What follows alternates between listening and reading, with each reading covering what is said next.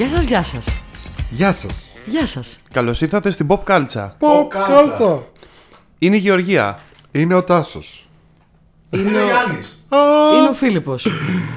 Και αυτή είναι Τσάουσος. μια εκπομπή Ναι, για κόμιξ, ταινίες, θέατρο, ε, μ, pop κουλτούρα. pop κουλτούρα, μπαλέτο, ε, Κέρλινγκ.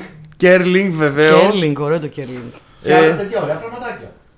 Μπορείτε να μας βρείτε σε Facebook, Instagram, Anchor, ε, YouTube, WordPress, ε, Spotify, Google Podcast. Google Podcasts, ε, στο Discord. group μας στο Facebook και Discord. Και Discord. Μπράβο, τα έψα όλα. Μπράβο. τα- Εχθρική συμμετοχή ο Μούτας. Ποιος είναι ο Μούτας; Τι σε νοιάζει τώρα, τι, λέει, τι είσαι, άλλο, και είσαι δεν πιο έχω μικρή να πω τελικά από τι ό,τι λέει. νόμιζα. George Τσαπέλας. Ε, δεν τον έχεις καταλάβει 11 χρόνια, θα το καταλάβεις Μάλιστα. τώρα. Ωραία, χάνω τις λέξεις. Ωραία, λοιπόν. Ε, να μας δείτε στα social media, να μας κάνετε subscribe, Τα είπαμε ήδη αυτά. like και τα λοιπά. Ε, και σε αυτό το σημείο να κάνω μια πολύ ε, smooth πάσα και να πω ότι αν όταν βαρεθείτε να μας κάνετε subscribe και like και όλα αυτά, να πάτε να παίξετε στο Paradox. Ω! Ω, που ήταν τόσο smooth. Θα τα πάντρεψα όλα τόσο ωραία. Paradox Project, ε, Escape House, όχι Escape Room, τρία. Ε, τα μεγαλύτερα στην Ελλάδα. Ε, 120 τετραγωνικά. 120 τετραγωνικά. Στην Το καθένα. Καλυθέα και στην Πάρο. Τρεις ώρες παιχνίδι το καθένα, το οποίο το χωρίζετε όπως θέλετε. Ε, ένα, δύο, τρία με sequels. Ναι. Ε, θα τα πάρετε με σειρά, μην τα πάτε μπερδεμένα τώρα. Γιατί εμείς έχουμε παίξει το ένα, δεν πρέπει να δεν παίξουμε είναι το, το δύο. ένα, δύο, τρία. Είναι ένα-δύο και το τρίτο, Και το τρίτο είναι, ας- ξεχωριστό. άλλο. Ναι, ξεχωριστό. Ωραία. Ναι. Ε, Paradox Project, να πάτε να παίξετε τα παιχνίδια σε μία δόση, σε δύο δόσεις, όσες δόσεις θέλετε. Ε, είναι ο χορηγός μας για αυτό το επεισόδιο και πάλι όπως συνήθως. Ε, να πάτε λοιπόν να πάρετε τον εκπτωτικό το κωδικό που σας δίνουμε για ένα λίγο χρονικό διάστημα. Να πάτε να παίξετε από εμάς. Ο οποίος είναι; περασμένος. Ο οποίος είναι με τη λέξη pop culture. Pop culture. Pop culture, pop κωδικό culture. για Paradox; Για πα- Το, το ήξερε ο Φίλιππος. Τι ήξερε, κερδίζει, το τι ήξερε. κερδίζω. το ήξερα, το βρήκα, τι κερδίζω. Ε, όπου μπορείτε να πάρετε 20% έκπτωση καθημερινές και Παρασκευή, Σαββατοκύριακη να πάρετε 10% έκπτωση. Αμέ. στο Paradox. ναι. Παίρνετε, πάτε στη σελίδα, κλείνετε, γράφετε pop culture ή τους παίρνετε τηλέφωνο, σου λέτε Μας σα λέει pop culture, γεια σας, ήρθαμε. Σημαντικότητα να πείτε για να πάρετε την έκπτωση, έτσι. Και να πείτε ότι ήρθατε από εμάς. Δηλαδή, σας στείλαμε εμείς. Δεν είναι τυχαίο. Και ποια είναι το τηλέφωνο, Τάσο, του Paradox Project; Και τα τηλέφωνα είναι 69 57. Όχι, συγγνώμη. Πάμε από την αρχή. Λάθος τα τηλέφωνα, τα τηλέφωνα. Λοιπόν, 695 72 22 369 για Αθήνα. Αυτό το 369. τηλέφωνο το έχουμε ξαναπεί. Έχει ένα μικρό γρίφο Έχει μέσα γρίφο του. μέσα, ναι. Και για πάρο είναι στο 698 99 40 866. Το 66. Έκανα το, το, το, το έκο εγώ. Έκο. Έκο, έκο, έκο. Λοιπόν, πάμε να προχωρήσουμε. Έχουμε κεντρικό θέμα το οποίο θέλουμε να το κάνουμε. Ε, η Γεωργία ειδικά θέλει να το κάνει από την αρχή του podcast. Βασικά θέλω να κάνουμε νομίζω. πολύ καιρό αυτό το θέμα, αλλά, αλλά κάθε φορά λέγαμε όχι γιατί θέλει πολύ research. Εδώ είχαμε και ένα μισό off την προ- προηγούμενη εβδομάδα, επομένως είχαμε πολύ καιρό για research. Ήθελε Και research. έχει πολύ ψωμάκι. Έχει πάρα πολύ ζωμάκι. Πολύ ψωμάκι. Και είναι οι πιο καταραμένες παραγωγές στην ιστορία του κινηματογράφου. Ε, τρελ, τρελό. Ου, γιατί Τώρα τι κάνει κάνεις, τον παιδί ανεμό, μου; κάνει. Ναι. Ο, Τσα- ο Τσαούσος, κάνει και εφέ ο Τσαούσος. Κάνει και ξαναφέρουμε. εφέ. Έχουμε και το τέτοιο. Είναι οικονομικός. Τρώει γαριδάκια μόνο, με, πληρώνεται με γαριδάκια και καφέ και κάνει και ηχητικά εφέ. Λοιπόν, πιο καταραμένες παραγωγές Ναι. στον κινηματογράφο. Σπούκι. Και θέλω να πω εδώ, τώρα πριν ξεκινήσουμε, κάνω τα disclaimers μου εγώ. Ναι. Λοιπόν, πρώτον, το καταραμένες παραγωγής, παιδιά, είναι ένα πολύ σχετικό πράγμα. Ωραία. Εδώ θα μιλήσουμε για παραγωγέ. vague εννοείς. Πολύ vague, ναι. Ναι. Δεν θέλω να πω ότι υπονοούμε απαραίτητα εδώ ότι ήρθε ο διάολας, το δαιμόνι και έπεσε Κατέβηκε στο απάνω χολαργό. και κατέβηκε στο χολαργό. Εκεί, στο, στα Hollywood. Σε πρόλαβε το λάντα μου. Που Ναι. ήταν αργό; Χτύπάει το τζαμάκι από την πλευρά του Μητριδάτη. Πάλι στήχος Που σαν από τον μισή- είδε ένα πετό του έφυγε το μάτι. Πάλι στίχους από σκούμπρια λένε. Πώς με παγιδεύουν έτσι κάθε φορά. Λοιπόν, ε, δεν θέλω να πω δηλαδή ότι εμείς συμφωνούμε και πιστεύουμε στα αλήθεια ότι πήγαν τα δαιμόνια και οι διάολες. Ξεκάθαρα πήγανε. Ξε, αλλά ξεκάθαρα Ξεκάθαρα. πήγανε. Επίσης θέλω να πω, όχι. Θέλω να πω ότι η αλήθεια είναι ότι σε πολλά από αυτά τα πράγματα που θα μιλήσουμε τώρα συμβαίνουν περίεργα πράγματα που μπορεί να είναι συμπτωματικά. Εγώ, παιδιά, ε, έχω κάνει αυτή την ερώτηση λοιπόν σε πολλές παρέες. Ναι. Και κάθε φορά με εκπλήσουν οι απαντήσεις. Γιατί έχω κάνει, ας πούμε, ε, αυτή την ερώτηση σε προσδίφορε παρέες και πάντα οι απαντήσεις που παίρνουν είναι πολύ, πολύ παρόμοιες και με, με εκπλήσει αυτό. Έχω κάνει την ερώτηση. Πιστεύεις στο paranormal, στο μεταφυσικό στοιχείο; Ναι, οι περισσότεροι πιστεύουν. Και ακόμα και οι πιο, μπορεί να είσαι άθεος, αγνωστικιστής, όπως εμείς στην παρέα, να είσαι σε φάση Ε, δεν πιστεύω σε τίποτα. Δεν νοιάζει τίποτα. επιστήμονας. Επιστήμονας, ό,τι να είναι. Αλλά ρε φίλοι, οι περισσότεροι θα σου πούνε ότι κοίταξε να δεις. Ε, ξέρεις, μου έχει συμβεί Ή κάτι. θα σου πούνε, δεν θα του πει ότι δεν πιστεύω σε τίποτα. Θα σου πούνε, κοίτα, μου έχει συμβεί κάτι. Ναι, και θα σου πούνε μια εξήγητη ιστορία που ο, σε, έχει συμβεί σε όλους μας. Ε, ή θα σου πούνε στη χειρότερη περιπτώση, κοίταξε να δει. Αυτό που λέω κι εγώ. Στην πραγματικότητα δεν πολύ πιστεύω, ρε παιδί μου, ότι σε κατάρε και διαόλους και τέτοια. Δεν πιστεύω η αλήθεια είναι σε Ναι. τίποτα γενικά. Αλλά Αλλά, σου έχει συμβεί επειδή κάτι; ποτέ δεν ξέρω. Ναι, μου έχει συμβεί κάτι. Ναι, μου έχει συμβεί κάτι. Φυσικά και μου έχει συμβεί κάτι. Αλλά επειδή ποτέ δεν ξέρεις. Ναι. Δεν θέλω να λέω, επειδή ξέρω αυτά. τις- Παιδιά, είναι οι πρώτοι που πεθαίνουν αυτές τι ταινίες. Αυτοί που Ναι, αρχίζουν ναι, και ναι, λένε ναι. Ε, βλακίες, δεν πιστεύω σε τίποτα. Επειδή ποτέ δεν ξέρω. Και εγώ το ίδιο. Εγώ δεν πιστεύω σε τίποτα. Γεωργία ναι, μου, αλλά Τε- Σε μην τίποτα. ανησυχείς, είσαι ξαντιά, είσαι final girl. Πότε, είμαι- τώρα είναι ξανά. Τώρα αύριο. και- και δεν είμαι φυσική ξαδιά επίσης. Ε, Ε, τώρα όμως δεν έπρεπε να το πεις αυτό, γιατί μόλις έγινες demote από final girl. Εγώ δεν πιστεύω σε τίποτα λοιπόν. Ε, δεν, υπάρχουν, τα- δεν υπάρχουν όλα αυτά τέτοια. Αλλά ότι μου έχει συμβεί κάτι που δεν μπορώ να το εξηγήσω, μου έχει συμβεί. Και Σου συμβεί και εσένα, ε. Μου έχει συμβεί μαζί σας, αλλά δεν μπορώ να το πω τώρα στον αέρα. δεν μπορείς να το πεις στον αέρα. Όχι, όχι. Κακό, γιατί είμαστε τριγκάρε αυτή τη στιγμή. Μην σε δεν πολύ. ναι. Συγγνώμη, είναι, είναι πολύ προσωπικό, οπότε δεν μπορώ να το πω. Παρ' όλα αυτά, θες να, θέλετε να σα πω κάτι που μου είχε πει ο φίλος μου ο Κώστας κάποια στιγμή και είχε ένα δίκιο. Να Ναι, μας πεις λίγο πιο δυνατά όμως, Ναι. για να Ωραία. ακούγεσαι. Έρχομαι λίγο πιο κοντά στο μικρόφωνο. με το, γα- με το γαριδάκι Με το μαζί. ναι. γαριδάκι, μα Ναι, ξέρετε, μα- κατάπιε πρώτα αν μπορείς. Συγγνώμη, παιδιά, λοιπόν. Ε, με τον Κώστα δουλέψαμε μαζί στην κάποια στιγμή. Ναι. Δεν χρειάζεται Δεν να χρειάζεται να ονόματα, πούμε αλλά αυτό. οκ, Ναι. ναι. Ναι. και κάποια στιγμή ουσιαστικά μιλούσαμε για αυτό το πράγμα που είπες και εσύ. Για το αν υπάρχουν ε, φαντάσματα, αν υπάρχει το ένα, αν υπάρχει το άλλο. Αρνητική ενέργεια γενικά υπάρχει. Δεν μπορούμε να πούμε ότι δεν υπάρχει. Ναι, ναι, για πες. Εντάξει, Σαν ενέργεια ναι. σου λέω. Δεν Ναι. είναι. Ναι. Δεν, θα- δεν θα πω παραπάνω. Το, το κακό το μάτι, ας πούμε. Θα μπορεί, ναι. Και Ναι. το μάτι, ας πούμε, είναι μια μορφή αρνητικής ενέργειας. Ναι, ναι, ναι. Από τότε που άρχισαν και βγαίνανε τα κινητά με τις κάμερες και όλα αυτά, σταματήσαν να βγαίνουν βίντεο στο ίντερνετ με φαντάσματα και τέτοια. Και λοιπά. Το οποίο ισχύει. Εντάξει, δεν έχουν σταματήσει, έχουν ε, ένα δικό τους κοινό, θα σου πω Ναι, εγώ. παιδί μου, απλά σίγουρα είναι πολύ λιγότερα σε σχέση με τι βγάζαν τα προηγούμενα χρόνια και τι υπήρχε. Επειδή γίνονται πιο εύκολα debunk, θέλεις να πεις. Είναι πιο, πιο εύκολο να, να πάει κάποιος ειδικός που να ξέρει φώτο ή οτιδήποτε και να πει: Παιδιά, εδώ έχει γίνει αυτό και αυτό και αυτό Ναι, και εδώ έχει ναι, γίνει αυτό και ναι, αυτό. ναι. και αυτό. Ναι, ακριβώς. Είναι ένα σημάδι των καιρών αυτό, ναι. Αυτό. Ε, Παρ' όλα αυτά, θα ακούσεις τώρα εδώ τις ιστορίες. Αυτή ήταν η ιστορία σου. Ναι, αυτή ήταν. Α, εντάξει. οκ. Συγγνώμη αν σε απογοήτευσα. απλά θέλω να πω ότι αφενός ήθελα να κάνω αυτό το disclaimer γιατί okay, δεν, δεν πιστεύουμε επειδή υπάρχουν δαιμόνια, αλλά από τίποτα δεν ξέρεις. Αφετέρου, πολλές από τις ταινίες για τις οποίες θα μιλήσουμε εδώ είναι μια άλλη εποχή, παιδιά, του Hollywood και των ταινιών. Που όποια ταινία ασχολου, ασχολούταν λίγο με occult πράγματα ή Ναι, ναι, λίγο ναι, ναι, με ναι. παρα- Το οποίο πρέ- πρέπει να πούμε παρανόμια ότι πράγματα. συνέβαινε και εδώ, να ξέρεις. Ναι. Έπαιζε μια παραφιλολογία. Πολλά από αυτά τα πράγματα δηλαδή, που θα συζητήσουμε τώρα, φυσικά είναι στην έννοια. Αυτό ήταν κυρίως το disclaimer που θέλω να κάνω. Είναι στην έννοια της παραφιλολογίας. Είναι στην έννοια του αν έχουμε να λέμε έχει ενδιαφέρον που αυτή η ιστορία είναι για φαντάσματα και Μπράβο. είχε και φάντασμα. Και έχουν αυτό το φαν. Δεν είμαστε εδώ για να σας τρομάξουμε, ούτε για να κάνουμε σπου κανέναν. Δεν είμαστε εδώ για να τρομάξουμε ούτε οι ίδιοι, γιατί ω γνωστός είμαστε πάρα πολύ φοβητσιάριδες. Δεν είμαστε εδώ για να πούμε ότι ε, γίνονται τέτοια πράγματα. Επίσης, θα προτιμούμε- προσπαθήσουμε λίγο να το κρατήσουμε light, γιατί επειδή πολλά πράγματα που σ- έχουν συμβεί, σ- όσο με- μ, περνάμε τα νούμερα του top 5 και πάμε προς τα ψηλά, είναι αρκετά τραγικά. Πραγματικά τραγικά. Ναι. Στην πραγματική ζωή τραγικά. Ναι. Δεν έχουμε κανένα σκοπό να διακομωδήσουμε τραγικά πράγματα, να το πούμε από την αρχή.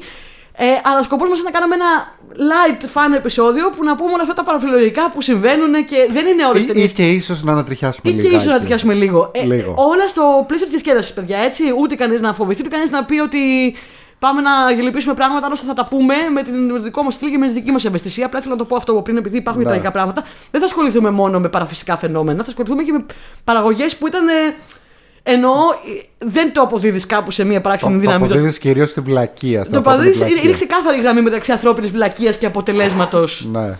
αυτών που συνέβησαν τα πράγματα και θα πούμε και τέτοια πράγματα. Εδώ θα πούμε και κάποια άλλα που είναι λίγο πιο ανεξήγητα, ας πούμε, Ισχύει. ή λίγο πιο συμπληρωματικά. Ισχύει. Εντάξει, πάντα με μια διάθεση τέτοια. Παιδιά, έτσι, όχι πάμε τώρα να γελάσουμε, χαχά, πεθάνανε άνθρωποι. Έτσι, για κανένα λόγο αυτό. ναι. Αυτά ήθελα να πω. Ωραία, καλά, καλά Ναι. έκανες και το έκανες το disclaimer. Ναι. Πολύ μπράβο. Ε, εγώ θέλω να κάνω ένα μικρό disclaimer άσχετο. Ότι δεν έβαλα καταραμένους ρόλους που είναι συνήθως. Ξέρεις ότι. Δικιά του κατηγορία. Ναι, δικιά του κατηγορία. Ναι. Ο Χριστός, ο Σούπερμαν, τέτοια πράγματα. Ε, Επίσης, ε, αυτό που έλεγα πριν, ότι ισχύει και για εδώ. Π.χ. ας πούμε, τώρα το θυμήθηκα αυτό, δεν το έβαλα καν. Ε, παλιά, ας πούμε, όταν ανέβαινε, ανέβαιναν οι δαίμονες με τη βύση του Καρβέλα Ναι, ξέρω ναι, εγώ, ναι. δεκόπερα, λέγανε και εκεί τα έσχη ότι είχαν γίνει στα Ναι, υπάρχει μια παρασκήνια. τάση ειδικά από τους ανθρώπους, από κάποιους, όχι από όλους, μια πε- μερίδα θρησκευόμενων ανθρώπων να τα καταδικάζουν λίγο αυτά και να Όχι δημιουργούν- μόνο οι θρησκευόμενοι, γενικότερα ότι. Καλά. Το, ε, το τραβάει, ρε παιδάκι μου. Όταν ε, έχει να κάνει κάτι, ας πούμε, με το ε, Βελζεβούλη και διάβολο Ε, και τα λοιπά. Έβλεπα προχτές, όχι μόνο με, με καταραμένα πράγματα και βεσλεβούλιδε. Έβλεπα προχτές, δεν το είχα δει ποτέ, δεν είχα ιδέα. Ε, και ενημερώθηκα, είδα όλο το, το, το μικρό ταινιάκι, το τι είχε γίνει στα γυρίσματα του Αγγελόπουλου, ας πούμε. ναι. Στη Κα- Καβάλα Κοζάνη, πού ήταν. Ε, κάπου βόρεια, ε, τι είχε γίνει με τους τότε ένας επίτροπος, τι ήταν αυτός, ένας κάποιος παπάς ε, Ναι. high level, είχε καταδικάσει, είχε αφορήσει τον Αγγελόπουλο, είχε αφορήσει όλο το κρού, είχε καταδικάσει την ταινία και είχε βάλει κόσμο να, πα- να, να, να πολεμάει την ταινία κάθε μέρα. Πηγαίνανε και βαράγανε καμπάνες όλη μέρα στα γυρίσματα. Ο άλλος έπρεπε να, τα- να, να βάλει ήχο ξεχωριστό για τα πάντα από πάνω. Ε, βρίζανε στον δρόμο τον Μαστρογιάννη. Εδώ τον πηγαίνανε πάρα πολύ τον Μαστρογιάννη.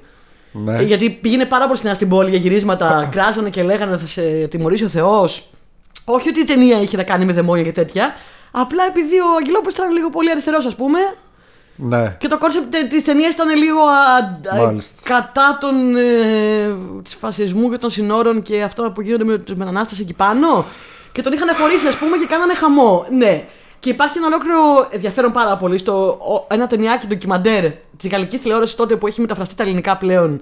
Έχουν κάνει πολλή δουλειά οι άνθρωποι. Το οποίο μπορείτε να το βρείτε στο YouTube να δείτε παιδιά τα γυρίσματα της ταινίας. Ε, το οποίο είναι τριχιαστικό έτσι με αυτά που γίνονται. Έλα ρε. Ε, αυτό και αν είναι καταραμένη παραγωγή και, και κολλάει, μπορεί ίσως να είναι το hidden gem μας για Ναι. σήμερα. Είναι μια καταραμένη παραγωγή όπου Δεν βαράγανε έχουμε. καμπάνε. Δεν Καλά έχουμε έκανες. ελληνικό. Βαράγανε καμπάνες σε όλα τα γυρίσματα. Ε, ηθοποιοί να βλέπεις τις κάμερες μπροστά να, να, να καταραίουν και να κλαίνουν και να λένε εντάξει δεν μπορώ να δουλέψω έτσι. Διαδηλωτές να, να παίζουν ξύλο με το συνεργείο. Διαδηλώσεις σε σημείο που να παίζουν ξύλο με το συνεργείο να τους προκαλούν. Ε, Ένας παπάς ο οποίος αφόριζε και μίλαγε για- για αυτά. Ο Μαστρογιάννη μέσα στη μέση, ο καημένος σε μια φάση Εντάξει, καταλαβαίνω, ξέρω εγώ, και καταλαβαίνω και τον κοσμάκι που δεν καταλαβαίνει τόσα ξέρει, τόσα κάνει, τους ελέγχει ο παπάς, αλλά τι γίνεται εδώ. Ε, ένα, ένα έσχος, μια καταστροφή, μια καταραμένη, ένα καταραμένο production πραγματικά, το οποίο πήγε πάρα πολύ καιρό. Συνελεύσεις κάθε μέρα να κάνουν meetings. ε, Στα γυρίσματα, ο, ο Αγγελόπουλος προσπαθεί να μείνει σε φάση. Τίποτα, δεν δεν συμβαίνουν όλα αυτά. Συνεχίζουμε. Πάμε κανονικά, πάμε. Δηλαδή, του τρελού η φάση έτσι. Να είναι του τρελού. Καταλαβαίνετε να γυρίζουν όλη την ημέρα με καμπάνες να βαράνε και, και ντουντούκες να ουρλιάζουν. Και να, να γυρίζουν σκηνές. Του το δίνουμε; Μιλάμε, κολλάει πάρα πολύ με το επεισόδιο, επεισόδιο, επεισόδιό μας. Τρελή καταραμένη παραγωγή. Οπότε ξεκινήσαμε με το κρυφό διαμαντάκι. Το κρυφό διαμαντάκι της ημέρας. Ε, Ναι. έχουμε και τέτοια. Ωραία. Ξέρουμε πώς λέγεται; Το βετέωρο βήμα του Πελαργού ήταν η ταινία που έγινε, έγινε ο χαμός. Όχι, το ντοκιμαντέρ σου λέει. Το ντοκιμαντέρ θα, το μας βρω- αυτό. θα το βρω και θα σας το πω, παιδιά. Ναι. Ωραία. Ωραία. Λοιπόν, ποιος θα ξεκινήσει; Πες εσύ. Φίλιππε, ποιος ξεκινάει, εσύ αποφασίζεις. Τι θα θέλατε να σου πω; Ποιος Ποιος ξεκινάει από θα, του δυο ποιος θα μας; ξεκινήσει από τους δυο Από τον μας; Παμπλό. Ε, ξεκινήσει η Γεωργία. Ευχαριστώ πάρα πολύ. Ωραία. Λοιπόν, Ladies first. Είναι λίγο πιο. μ, αυ- Οι, οι λίστε αυτή τη φορά, να πω την αλήθεια, είναι λίγο, δεν είναι τόσο πολύ αθόρμητες γιατί δεν θέλαμε να σας λέμε τα ίδια πράγματα. Θέλαμε να σας πούμε πολλές ιστορίες. Κάναμε πολύ research Ναι. Και έχουμε να πούμε πολλά πράγματα. Ξεκινάω με μία παραγωγή η οποία μπορεί να μην έχει πολλά μεταφυσικά πράγματα μέσα και τέτοια, αλλά σίγουρα ήταν από τις πιο καταραμένες ever. Υπάρχει επίσης ντοκιμαντέρ και γι' αυτό. Ε, Apocalypse Now. Αποκάλυψη τώρα. Τρομερή. Κόπολα. Ναι. Ε, για όποιον δεν ξέρει λοιπόν το story, το αποκάλυψη τώρα φαντάζομαι το ξέρετε όλοι όσοι ακούτε, ακόμα και αν δεν το έχετε δει. Είναι το έπος, θεωρείται από τα έπι του, του Κόπολα μαζί με τον Ονότα, οι δύο μεγαλύτερες ταινίες. Ναι. Ε, τις δύο μεγαλύτερες ταινίες που έχει κάνει ever και τις μεγαλύτερες πετυχίε στην καριέρα του. Ε, κόντεψε να το σκοτώσει τον Κόπολα, παιδιά, αυτή η ταινία, τον άνθρωπο. Ε, μιλάμε για καταραμένη παραγωγή. Εντάξει, καταρχάς υπήρχαν budget issues γιατί φάγανε το budget στην αρχή. Ωραία. Ε, Ο, ο Κόπολα γενικά το κάνει λίγο αυτό. Ναι. Ξεφεύγει λίγο. Ξεφεύγει λιγάκι. Ε, παιδί μου, είναι Το λάθος είδαμε και άνθρωπος. στο The Offer. Σπαταλάει σε όλα. Γενικά είναι σε φάση. Ελά, πάμε τώρα. Εγώ είμαι λάθος. Δεν θα κάνω περικοπέ. Πα, παλεύει μονίμως, μαλώνει με τα στούντιο. Γίνεται ένας χαμός. Λοιπόν, αυτή την ταινία τη γυρίζανε στις Φιλιππίνες γιατί έχει να κάνει με το Βιετνάμ και τον πόλεμο. Μένω σίγουρα να πάνε σε εκεί. Πολλές φορές με πραγματικά ε, ελικόπτερα, πραγματικά όπλα. Ε, λίγο αστείο. Πυρομαχικά μεταξύ. βόμβες, Ε, να παίρνανε, λέει, εκεί πέρα ε, κομμάτια από το στρατό στις Φιλιππίνες, τους προσλαμβάνανε. Δεν χώρισαν αυτοί με τα αληθινά τους όπλα, ξέρω εγώ, ας πούμε. Και Κάνανε γύρισμα και σε μια φάση λέγανε Α, παιδιά, έχουμε κάτι βομβαρδισμού στην άλλη πλευρά του. Ναι, πρέπει να φύγουμε. Πρέπει να φύγουμε, γεια σας και φεύγανε. Πέρανε Ναι. τα ελικόπτερα και φεύγανε το γύρισμα και πήγαινε και κάνανε αληθινό πόλεμο. Έβαλε Καταλαβαίνετε. τα, τα δικά του λεφτά, πτώχευσε. Λοιπόν, είχε πάρει στην αρχή λοιπόν ε, για πρωταγωνιστή το Χάρβι Κατέλο Ναι. ο Κόπολα, ο οποίος μετά από κάμποσα, κάμποσες εβδομάδες γυρισμάτων, μιλάμε ότι φύγανε λεφτά εκεί, συνειδητοποίησε ότι δεν του κάνει. Δεν κάνει για το ρόλο. Δεν ταιριάζει. Έβλεπε Ωραίο. τα Dailies, δεν του άρεσε. A few weeks later. A few weeks later λοιπόν ε, Τον αποφασίζει απέλησε. να απολύσει τον Καϊτέλ και να πάρει τον Μάρτιν Σιν, του μπαμπά του Τσάρλι. Ε, μ, να πάρει τον Μάρτιν Σιν για το ρόλο και φυσικά όλα αυτά που είχε γυρίσει μέχρι τότε πάνε άκλαυτα, έτσι, πάνε πεθαμένα. Έχει δηλαδή από τις πρώτες εβδομάδες βγει το budget εκτός ήδη και ο προπολογισμός και το production. Γιατί παιδιά το production είναι ένα πράγμα που φτιάχνεται πάρα πολύ οργάνωση. Ειδικά σε, ένα, άλλο- σε μια άλλη χώρα, σε άλλα locations, ε, είχαν να γίνουν πράγματα, είχαν να βγουν βίζα, είχαν να γίνουν πράγματα. Καταστροφικό αυτό, το ότι καίει το ό,τι έχει γυρίσει για τις πρώτες εβδομάδες και το ξαναγυρνάει από την αρχή με το Martin Sin. Στην πορεία έρχονται κάτι κασεντερίδες, κάτι λοιμοί, κάτι πράγματα εκεί που συμβαίνουν συνήθως ειδικά σε αυτά τα μέρη που είναι λίγο πιο στη φύση εκεί κοντά. Εξωτικά. Εξωτικά, εξωτερικά, εξωτερικά. Ε, έρχεται λοιπόν και ο τυφώνας Όλγα και τους τα καταστρέφει όλα. Καταστρέφει σκηνικά, καταστρέφει κάμερες, καταστρέφει. Υπάρχει, θα πω σε αυτό το σημείο εδώ στη μέση λοιπόν, παιδιά, το ντοκιμαντέρ In the Heart of Darkness. In the Heart of Darkness λέγεται και το βιβλίο. Ε, Ναι. Στο οποίο βασίστηκε, το, γιατί το Apocalypse Now είναι μια ταινία που βασίζεται σε ένα βιβλίο. Το βιβλίο δεν έχει να κάνει με τον πόλεμο του Βιετνάμ, έχει να κάνει με τους απεικιοκράτες που έχουν πάει στην Αμερική και έχει εξαφανιστεί ένας. Ε, Αφρική. Αφρική, στην Αφρική, συγγνώμη. Και έχει εξαφανιστεί ένας αρχι... ένας αρχηγός, στρατηγός εκεί πέρα για πάρα πολύ καιρό και στέλνουν μια ομάδα να τον ε, βρει. Οι οποίοι σιγά σιγά αρχίζουν και φρικάρουν και αυτοί και χάνουν τα λογικά τους μέσα σε αυτές τις δύσκολες συνθήκες που ταξιδεύουν και Απλά το πήρε αυτό και το, το πήρε αυτό και το έβαλε βάλε στο, Βιετνάμ. στο, το, το βάλε στον πόλεμο του Βιετνάμ, λοιπόν. Αν δείτε το ντοκιμαντέρ το αντίστοιχο για την ταινία, βλέπετε ένα κόπολα ο οποίος έχει χάσει και εγώ δεν ξέρω πόσα κιλά, είναι καταστραμμένος, κοντεύει να χωρίσει. Η γυναίκα του του λέει: Δεν αντέχω, αλλά αυτή η ταινία θα σκοτώσω, καταλαβαίνεις. Έχει χάσει στον τριφώνα τα σκηνικά. Έχει βγει εκτός budget. Ε, ε, παιδιά, η, η ταινία πήρε 280 μέρες να γυριστεί, σχεδόν ένα χρόνο δηλαδή. Το οποίο είναι εξωπραγματικό. Οι ταινίες γυρίζονται σε λίγους μήνες. Ναι. Το πολύ. Ο τύπος ήταν σχεδόν ένα χρόνο στις Φιλιππίνες και δεν γύρναγε σπίτι του και μαζί όλο το κρού και ήταν σε φάση πότε θα τελειώσει αυτή η ρημαδιασμένη ταινία. Για όνομα του Θεού, δεν τελείωνε με τίποτα. Αυτός είχε, είχε, ήταν ημίτρελος. Ήταν όλοι μένα με το βιβλίο του The Heart of Darkness και έτρεχε πέρα δόθε και άλλαζε σκηνές και έγραφε σκηνές. Η γυναίκα του είχε απελπιστεί του για θα σε χωρίσω. Δεν... Μιλάμε για επιπισία η κατάσταση. Τραγική. Πρέπει να δείτε το ντοκιμαντέρ, έχει πάρα πολύ αξία. Ε, Ο Μάρτιν πολύ Σι ενδιαφέρον. είναι αλκοολικός. Ο Μάρτιν Σιν λοιπόν είναι στο απόγειο του αλκοολισμού του, ο οποίος όμως είναι πολύ καλός, του κάνει πάρα πολύ τον ρόλο ευτυχώς. Παίζει πάρα πολύ ωραία. Κάποια στιγμή λοιπόν γυρνάνε την περιφ- περιβόητη σκηνή που είναι ο Μάρτιν Σιν και πίνει και έχει τρελαθεί και το έχει χάσει. Και είναι χάλια, την ξέρετε αυτή τη σκηνή. Ναι. Που είναι ημίγυμνος και γυρνάει και. Με τα στόρια. Γυροβολάει στα ντουβάρια και στα στόρια, ναι, αυτό. Αυτή τη σκηνή λοιπόν για να τη γυρίσουν, τη γυρίσανε ώρες ολόκληρες. Έπινε αυτό στα αλήθεια. Ναι. Έπινε, έπινε, έπινε. Εξαιρετική ιδέα για γύρισμα. Method. Ε, method, τότε method ήταν acting. 70s. Τη γυρνάγανε αυτό, την αλλάζανε, την κάνανε, την είχαν πάρει σε μια φάση gonzo μόνο στο Τσάρλι Σιν, ε, ο, Τσάρλι, ο Μάρτιν Σιν με τον ε, Κόπολα και δύο-τρεις ε, cameramen και την γυρνάγανε και την κάνανε, βγήκε σκηνάρα. Οκ, ναι. Μετά από δύο-τρεις μέρες ε, έπαθε καρδιακή προσβολή. Συγγνώμη που γελάω. Ναι, γιατί είχε πει το, το, ραμπακα, το ραμπάκατο, ζούσε εκεί πέρα στις Φιλιππίνες σε χάλια συνθήκες, δεν ήταν η υγεία του καλά. Ποιος ξέρει και τι άλλο συνέβαινε. Hollywood είναι Ναι. αυτό. Ποιος ξέρει τι άλλο. Έπαθε Πάμε και μια κάτω. καρδιακή προσβολή. Την έπαθε στο νοσοκομείο εβδομάδες. Πάνε πίσω πάλι όλα τα γυρίσματα. Όλοι πλέον είναι σε Έχω νευρικό την εντύπωση κλονισμό. ότι λίγες μέρες μετά γύρισε.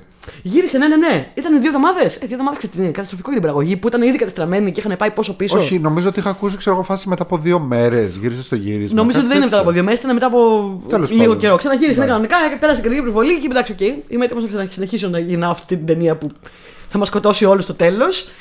Ε, και μετά στο τέλος λοιπόν πια, αφού τα έχουν γυρίσει όλα, έρχεται και ο Μάρλο Μπράντο που τα έχουμε ξαναπεί και σε άλλο επεισόδιο. Έρχεται στα ρούμπα. Στα ρούμπα, μάλλον Μπράντο. Ο οποίος έχει πει θα έρθω μόνο για τόσο, θα κάτσω τόσο, θα γυρίσω τόσο. Δεν, δεν μαθαίνω ατάκες, δεν μαθαίνω Και τίποτα. σκάει εκεί πέρα. Δεν έχει διαβάσει το βιβλίο, δεν έχει διαβάσει το σενάριο, δεν έχει ιδέα τι είναι. Του είχε πει ο Κόπολα να χάσει κιλά για να Ε, παίξει το ρόλο. Γιατί και αυτός υποτίθεται ότι πήρε είναι κιλά. ένας τύπος ο οποίος είναι στη μέση του πουθενά, αποκλεισμένος από τον πολιτισμό και έχει γίνει κάτι σαν δικτάτορας. Και έχει το μάλλον Μπράντο με παραπάνω κιλά, απροετοίμαστος Όχι τελείως. απλά παραπάνω κιλά. Ναι. Είχε γίνει ο διπλός, ξέρω εγώ. Και δεν ξέρει ποιος θα το δικαιολογήσει σεναριακά αυτό ο Κόπολα. Ο Κόπολα είναι ήδη σε δυναμικό κλονισμό, είναι όλοι σε φάση δεν είναι- υπάρχει, δεν θα τελειώσει ποτέ αυτή την ταινία. Πραγματικά πιστεύουν σε μια φάση. Τους σταματάει το στούντιο σε μια φάση, πιστεύουν ότι τη γυρίσουν. Τέλος πάντων πάει ο Κόπολα με τον Μάλλον Μπράντο, συνεννοείται με τους διευθυντές φωτογραφίε να τον παίρνουν, να του ρίχνουν σκιές, να μην τον πάρουν ολόκληρο, να τον Ναι, γι' δείξουν αυτό πώ φαίνεται είναι. μισή του φάτσα, ξέρω εγώ. Φαίνεται Ναι. μόνο. Του λέει τι θα πεις τώρα πράγμα στα λόγια, Όχι, δεν μαθαίνω Το τα οποίο λόγια. βγήκε πιο ωραίο εν τέλει. Αυτό του λέει δεν μαθαίνω τα λόγια. Θα, θα πω ότι να αρχίζει αυτό ντύρλα, επίσης ντύρλα. Και λέει κάτι φιλοσοφικά πράγματα τα οποία μετά στο, στο μοντάζ δεν, δεν ήξερε τι τα κάνει ο Κόπολα. Αρχίζουν και παντρεύουν και βάζουν πράγματα μαζί. Γυρνάνε το Μάρτιν Σίν αντιδράει, κάνουν, ράνουν πράγματα. Και τελικά στο τέλος τέλος βγήκε καλύτερη η σκηνή αυτή. Βγήκε αριστούργημα, αριστούργημα ξέρω εγώ. Ναι, ναι, γιατί ναι, όπως ναι. έχουμε πει, ο Μάρλον Μπράντο, το έχουμε ξαναπεί σε άλλο επεισόδιο, ήταν genius στο improvising. Και, και ο Κόπολα, βέβαια. Και ο Κόπολα είναι ο οι- Κόπολα. Οι διευθυντές φωτογραφίες του. Τελικά να μην σας τα πολυλογώ, παιδιά, αφού δεν πέθαναν τελικά. Ε, γυρίσανε πίσω και η ταινία παρά τις, το ότι πίστευε οποιοδήποτε γιατί χρόνια στον τύπο σούσουρο για το τι γίνεται με αυτήν την ταινία, δεν θα τελειώσει ποτέ, θα, θα, θα πεθάνουν όλοι μέχρι να την κάνουν. Τελικά γίνεται μία από τις μεγαλύτερες επιτυχίες όλων των εποχών και μία από τις μεγαλύτερες αντιπολεμικές ταινίες ever. Ε, και γίνεται ένα αριστούργημα. Συμβαίνουν και αυτά. Περίμενε, ερώτηση. Ρεαλιστικά μιλώντας, η ταινία αυτή βγήκε αριστούργημα επειδή πέρασε από τα Κοίτα, μύρια δεν- όσα ή επειδή ο Κόπολα, ο σινεματόγραφερ και όλοι γενικά βάλανε τόση πλάτη όσοι δεν, βα- όσο, Που του πάθανε όσοι δεν λουμπάγκο. βάλανε οι Κοίτα. σκλάβοι που χτίσαν τις Θα πυραμίδες. μπορούσαν παρόλα αυτά να τα κάνουν όλα αυτά και να μην βγει καλό και να έχουν και άλλα προβλήματα. Πολλοί να πάνε πολλά πράγματα λάθος. Εδώ έτυχε μια συγκυρία και όλα αυτά τα στραβά τους βγάλανε μια Θα, ταινιάρα. θα πούμε και για άλλες ταινίες που Θα βάλανε πούμε και για άλλες. πλάτη. Ναι. Και κάνανε βλακεία που βάλανε πλάτη. Αυτά λοιπόν περί του Apocalypse τώρα. Όποιος δεν ξέρει την Ωραία. ιστορία. Αποκάλυψη τώρα. Apocalypse τώρα. Αποκαλύψει τώρα. τώρα. Αποκάλυψη τώρα! Ναι. Λοιπόν, ωραία. Εγώ Εσύ τι στο, έχεις στο νούμερο πέντε; στο νούμερο 5 μου έχω το, την ταινία Twilight Zone, ζώνη του λυκόφωτος. Το Twilight Zone, για όσους δεν ξέρουν, για τους, για τους πιο νέους ακροατές μας, είναι το, το original Black Mirror.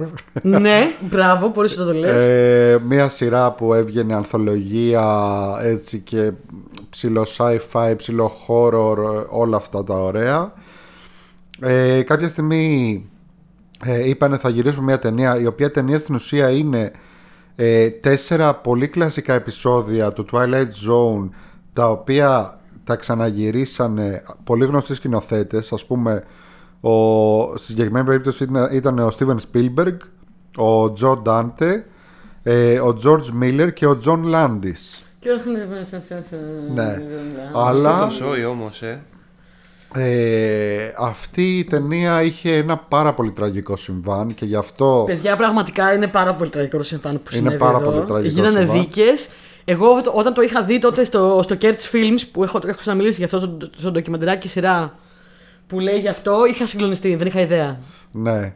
Και γι' αυτό και το βάλω στο νούμερο 5 μου. Ε, Ναι. το θεω- και γι' αυτό το θεωρώ από τις πιο καταραμένες παραγωγές. Ναι, είναι. Είχαν μια σκηνή κάποια στιγμή ε, με ένα ελικόπτερο. Το οποίο το ελικόπτερο έφυγε η προπέλα και έγινε ένα τραγικό δυστύχημα που στην ουσία σκότωσε τον ηθοποιό το Vic Morrow και μαζί και δύο παιδιά που παίζανε στη σκηνή ε, που παίζανε το μεταξύ παράνομα τα παιδάκια. Τα είχαν πάρει παράνομα και παίζανε, ξέρω εγώ, γιατί δεν έπρεπε. Ε, Το αυτό- θέμα είναι ότι ξέρεις τι, δεν θέλω να κρίνω και δεν είμαστε εδώ δικαστήριο φυσικά. Ε, και όλα τα σχετικά έτσι. Έχει γίνει δικαστήριο για την υπόθεση αυτή. Αθωώθηκε ο Τζον Λάντις. Ε, ήταν για βαριά αμέλεια. Στην Ναι. ουσία, ρε παιδιά, αυτό που έγινε ήταν ότι δεν υπήρχε λόγος σε αυτή τη σκηνή. Ήταν μια σκηνή που έπαιρνε ο τύπος δύο παιδάκια για να τα σώσει από ένα ελικόπτερο. Ωραία. Ε, έχουν ειπωθεί πολλά για, αυτό το, για αυτή τη σκηνή. Ε, μην γίνουμε τώρα γκροτέσκοι. Δεν υπήρχε λόγος. Θα μπορούσε να έχει γυριστεί χωρίς να είναι τόσο κοντά. Έγινε Ναι. ένα τραγικό συμβάν και πέθαναν όλοι. Και έγινε, έγινε on camera αυτό το πράγμα. Ναι, ναι, έχει, ναι, ναι, ναι. έχει αποθανατιστεί. Ε, δεν υπήρχε λόγος, δεν υπήρχαν τα σωστά μέτρα ασφαλείας που θα πρέπει να υπάρχουν.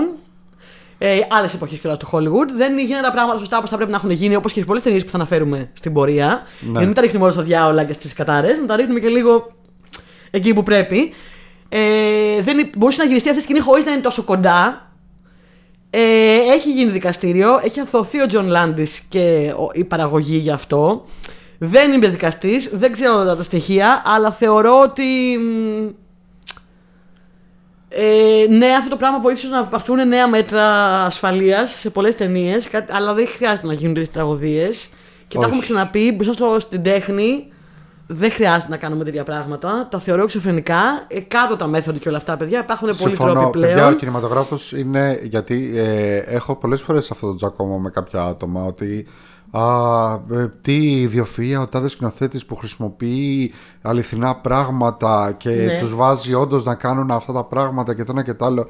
Εγώ συμφωνώ με το αντίθετο, δηλαδή ότι ο κινηματογράφος είναι μαγεία και ο κινηματογράφος είναι ψέμα και αυτό είναι κινηματογράφος. Και όπως είχε πει ο Τσαφούγιας σε μια συνέντευξη και μου άρεσε πάρα πολύ αυτό που είπε, όταν είσαι σκηνοθέτης και βάζεις ε, τους τοπιούς σου να περνάνε όντως τα χειρότερα για να τα τραβήξεις για την ταινία σου, τότε δεν είσαι σκηνοθέτης, είσαι οπερατέρ. Ναι. Παιδιά, τα έχουμε πει. Ε, τα, υπ- υπήρχαν εφέ και stunts που κάνανε ο Τσάπλιν και ο Μπάστερ Κίτον το 20. Ναι. Από το 20 έχουν εφευρεθεί πώς μπορείς να κάνεις αυτά. Το να δείξεις ότι είναι στο αεροπλάνο πιο κοντά από ότι είναι, είναι ένα πράγμα το οποίο μπορείς να το κλέψεις χωρίς να βάλεις green screen για τέτοια πράγματα και animation Και μέσα. CGI Και, και- CGI. που δεν Μπορείς να το υπήρχαν κλέψει τώρα, ναι. με απλά πράγματα. Θα κάνεις λίγο παραπάνω κο- κόπο. Μπορεί να μην σου βγει το, το, το φως τέλειο όπως το θέλεις, αλλά μπορείς να το κλέψεις πάρα πολύ πιστικά. Δεν χρειάζεται να τους βάλεις να κάθονται actually δίπλα στο ελικόπτερο. Και ξαναλέω, δεν είμαι δικαστής και οι άνθρωποι αυτοί θεώθηκαν. Βέβαια, αλλά για εντάξει, μένα. Για να, πω, για να πω τώρα και το. Πώς το λένε, να κάνετε λίγο το δικαιό διαβόλου. Εντάξει, δεν mm. περιμένεις κιόλας ένα ε, ελικόπτερο από το πουθενά να φύγει από τη θέση του η προπέλα κτλ. Ναι, άμα δεις όμως τι λέγανε, το περιμένεις άμα έχεις κάνει τους ελέγχους που πρέπει Α, να κάνεις. εντάξει, Έτσι. ναι. Δεν το περιμένεις εννοώ, αλλά. Ε, πόσο σίγουρος είσαι, έχεις κάνει τους ελέγχους που πρέπει να κάνεις. Δεν τους έχεις κάνει. Ο άρα... Βικ Μόρο εντωμεταξύ γνωστός ηθοποιός, ο Ναι. οποίος πέθανε σε αυτή τη σκηνή. Δεν είχα ιδέα μεταξύ ότι είχε, πάθει, σε- είχε, είχε φύγει σε αυτή τη σκηνή ο άνθρωπος. Ναι, είναι ο πατέρας της Jennifer Jason Lee. Ε, για όσους ξέρουν. Λοιπόν. Okay. Αυτά λοιπόν. Ε, πάμε στο νούμερο 4. Νούμερο 4. Δεν είπαμε νούμερο 3. Γιατί Ε, νούμερο Το, ναι. το ξεχνάμε πριν. Το ξεχνάμε τελευταία. δεν πειράζει. Νούμερο 4. Νούμερο 4. Ε, έχουμε, είναι η μόνη ταινία για την οποία έχουμε ξαναμιλήσει αρκετά αναλυτικά για την κατάρα της εισαγωγικά και το τι έχει συμβεί. Είναι η μόνη που έχουμε ξαναφέρει εδώ στο podcast.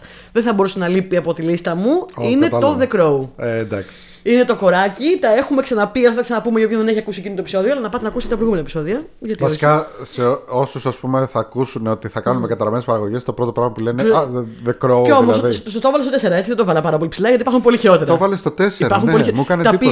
Πήγα Το πραγματικά- περίμενα νούμερο 1. Το πήγα πραγματικά με σειρά χειρότερων πραγμάτων που έχουν συμβεί σε αυτές τις παραγωγές. Οχ, οχ. Εντάξει, όντως αυτό ήταν ο- το κριτήριό μου. για Εγώ τα δεν το αριθμίση. πήγα ακριβώς έτσι. Έβαλα στα, στα χαμηλά νούμερα τα δυστυχήματα, τα, πο- τα πολλά και μετά πιο πάνω έβαλα τα πιο ανεξήγητα. Τα πιο ανεξήγητα. Ναι, και εγώ Ναι. το. Δεν μπορείς να πεις ότι έχει και ένα τέτοιο. Ήλιο στο ανεξήγητο. Λοιπόν, εδώ έχουμε πολλές κατάρε που συνδυάζονται. Έχουμε την κατάρα του James O'Barr που έχει γράψει το κόμικ, με, συνδυασμένη με την κατάρα του, του, της οικογένειας Lee, την κατάρα του Bruce Lee που λένε. Την κατάρα του, της Ε, οικογένειας του Bruce Lee. Ναι, έχω πολλές κατάρες λοιπόν που λέγονται κατάρες. Το Ο λέω εισαγωγικά, οποίος παιδιά. υποτίθεται πάντα. πέθανε υπό μυστηριώδεις συνθήκες αλλά δεν είναι. Αλλά είχε λογικό έχει, σοκ ο άνθρωπος, Έχει ναι. βρεθεί πλέον για ποιο λόγο Ναι, πέθανε. ήταν πολύ ξεκάθαρο αυτό που έπαθε. Ναι. Αλλά εντάξει, το, ε, γι, αυτό, γι' αυτό έκανα το disclaimer στην αρχή. Αρέσει στο Hollywood, ρε παιδί μου, και αρέσει και σε εμάς. Έτσι, να το Ναι. λέμε, ξέροντας όμως τι λέμε, έτσι, με αυτή την έννοια, το Α, η κατάρα του, του Bruce Lee, Εδώ που και αυτός και ο υπάρχει γιος του. ολόκληρη βιογραφία ταινία, ωραία κιόλας ταινία, Ναι, που.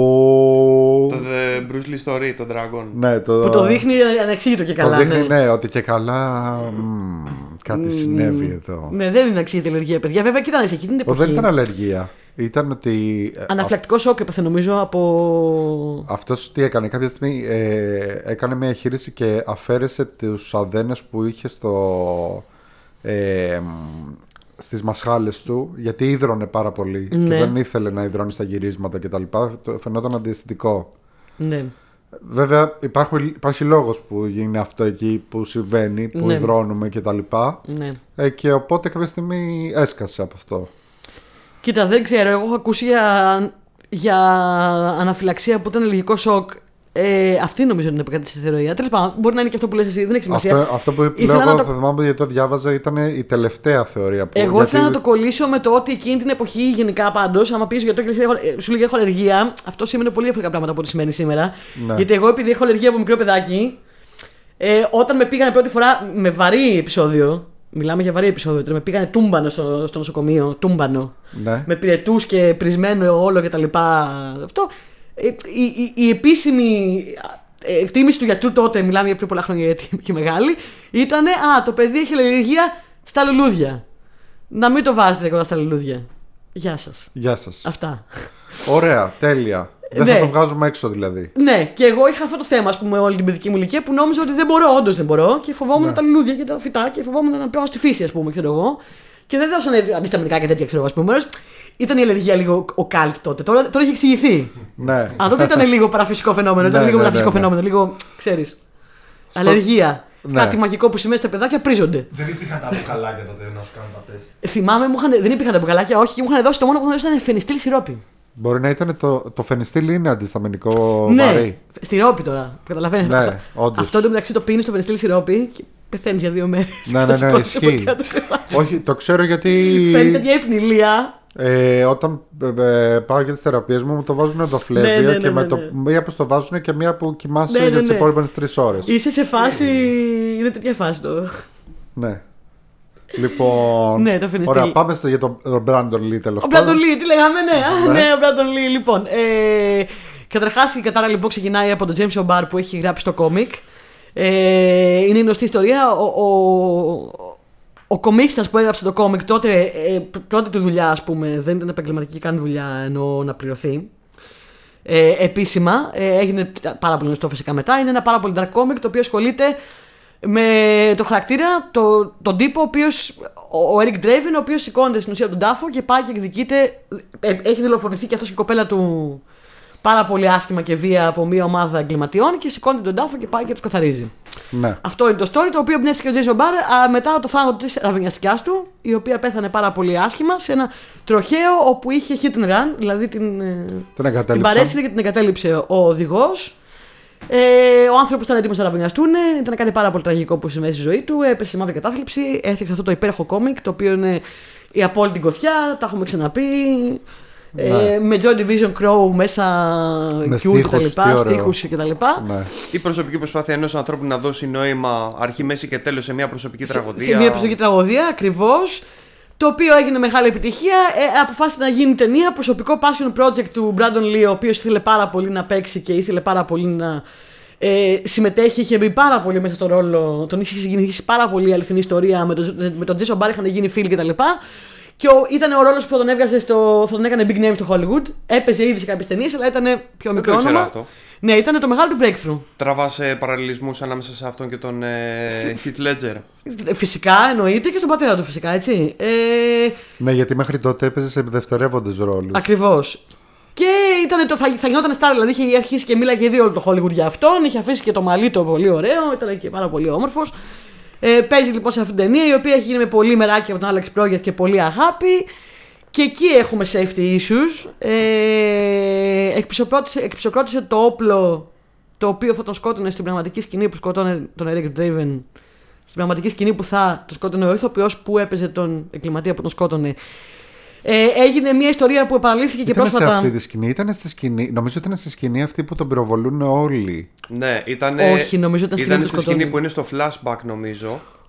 Στο flashback, ναι, όχι Ναι, αυτό που ναι, τον ναι. προβάλλουν όλοι. Είναι στη στιγμή στο Και- flashback που υποτίθεται ότι πεθαίνει ο Rick Draven, την οποία την έχουν γυρίσει πια με τον, Ναι. με τον Τακάκος. Ε, τη Ντακάσκος. σκηνή αυτή. με την- Ντα- Ντακάσκος, ναι. Ναι. Δεν φαίνεται πρόσωπο όταν παρατηρήσεις. Γενικά, όταν, τελειώσανε, όταν πέθανε ο Brandon Lee, είχαν τελειώσει όλα τα βασικά γυρίσματα και είχαν τα flashbacks να γυρίσουν. Κυρίως. Και κάποιες σκηνές τρέχουν στέγη και τέτοια. Ναι. Ε, τα οποία τα γυρίσανε με, με, Με τον τον Μαρκ Ντακάσκος. Με τον Ντακάσκος που ήταν ο, ο, ο σε, double μια, του. σε μια άλλη ταινία παίζει, παίζουν μαζί οι συμπροταγωνιστές, έτσι. Είναι, ε, Α, τρομερό. όντως, ναι. Ναι, υπάρχει ταινία που παίζουν Μαρκ Ντακάσκος ως Brandon Lee. Που ήταν οι ίδιοι. Ε, Ήταν επίσης μεγάλο star ε, φι- physical ε, ταινιών κτλ. Ε, μοιάζανε είναι όντως ακόμα. πολύ και είναι ακόμα άνθρωπος, ναι. Ε, ήταν στη σκηνή που όλους σκοτώναν τον Eric Draven βασικά. Να και, προσθέσω. και ο, ο ηθοποιός αυτός με, τα- με τα ράστα και τα μακριά μαλλιά που είχε το όπλο. Όχι, ε, δεν ήταν αυτός. Αυτός δεν, ήταν, δεν ήταν ο με τα Ράστα, ήταν ο fanboy, ο Μάικλ Μάση. Όχι, ήταν ο Ράστας. Όχι, ήταν ο Μάικλ Ήταν ο Μάση. Είμαι fanboy. σίγουρος γι' αυτό, έχω διαβάσει γι' αυτό. Δεν είμαι σίγουρη. Ο ηθοποιό έπεσε σε κατάθλιψη φυσικά. Είχαμε μια κατάσταση που στην ουσία αυτά τα όπλα, επειδή μπορεί να χρησιμοποιηθούν σε άλλο γύρισμα, σε άλλο πράγμα πριν και υπάρχουν πολλών ειδών ε, τρόποι να χρησιμοποιήσεις τα όπλα, τα ψεύτικες σφαίρες. Υπάρχουν τα blanks, τα άσφαιρα και υπάρχουν και κάποια άλλα που είναι με πυρίτιδα για να κάνουν εφέ, sound effects και να κάνουν. να βγαίνει, ας πούμε, Το bam. μπάμ ή οτιδήποτε, το Ναι. μπαμ που ξέρουμε.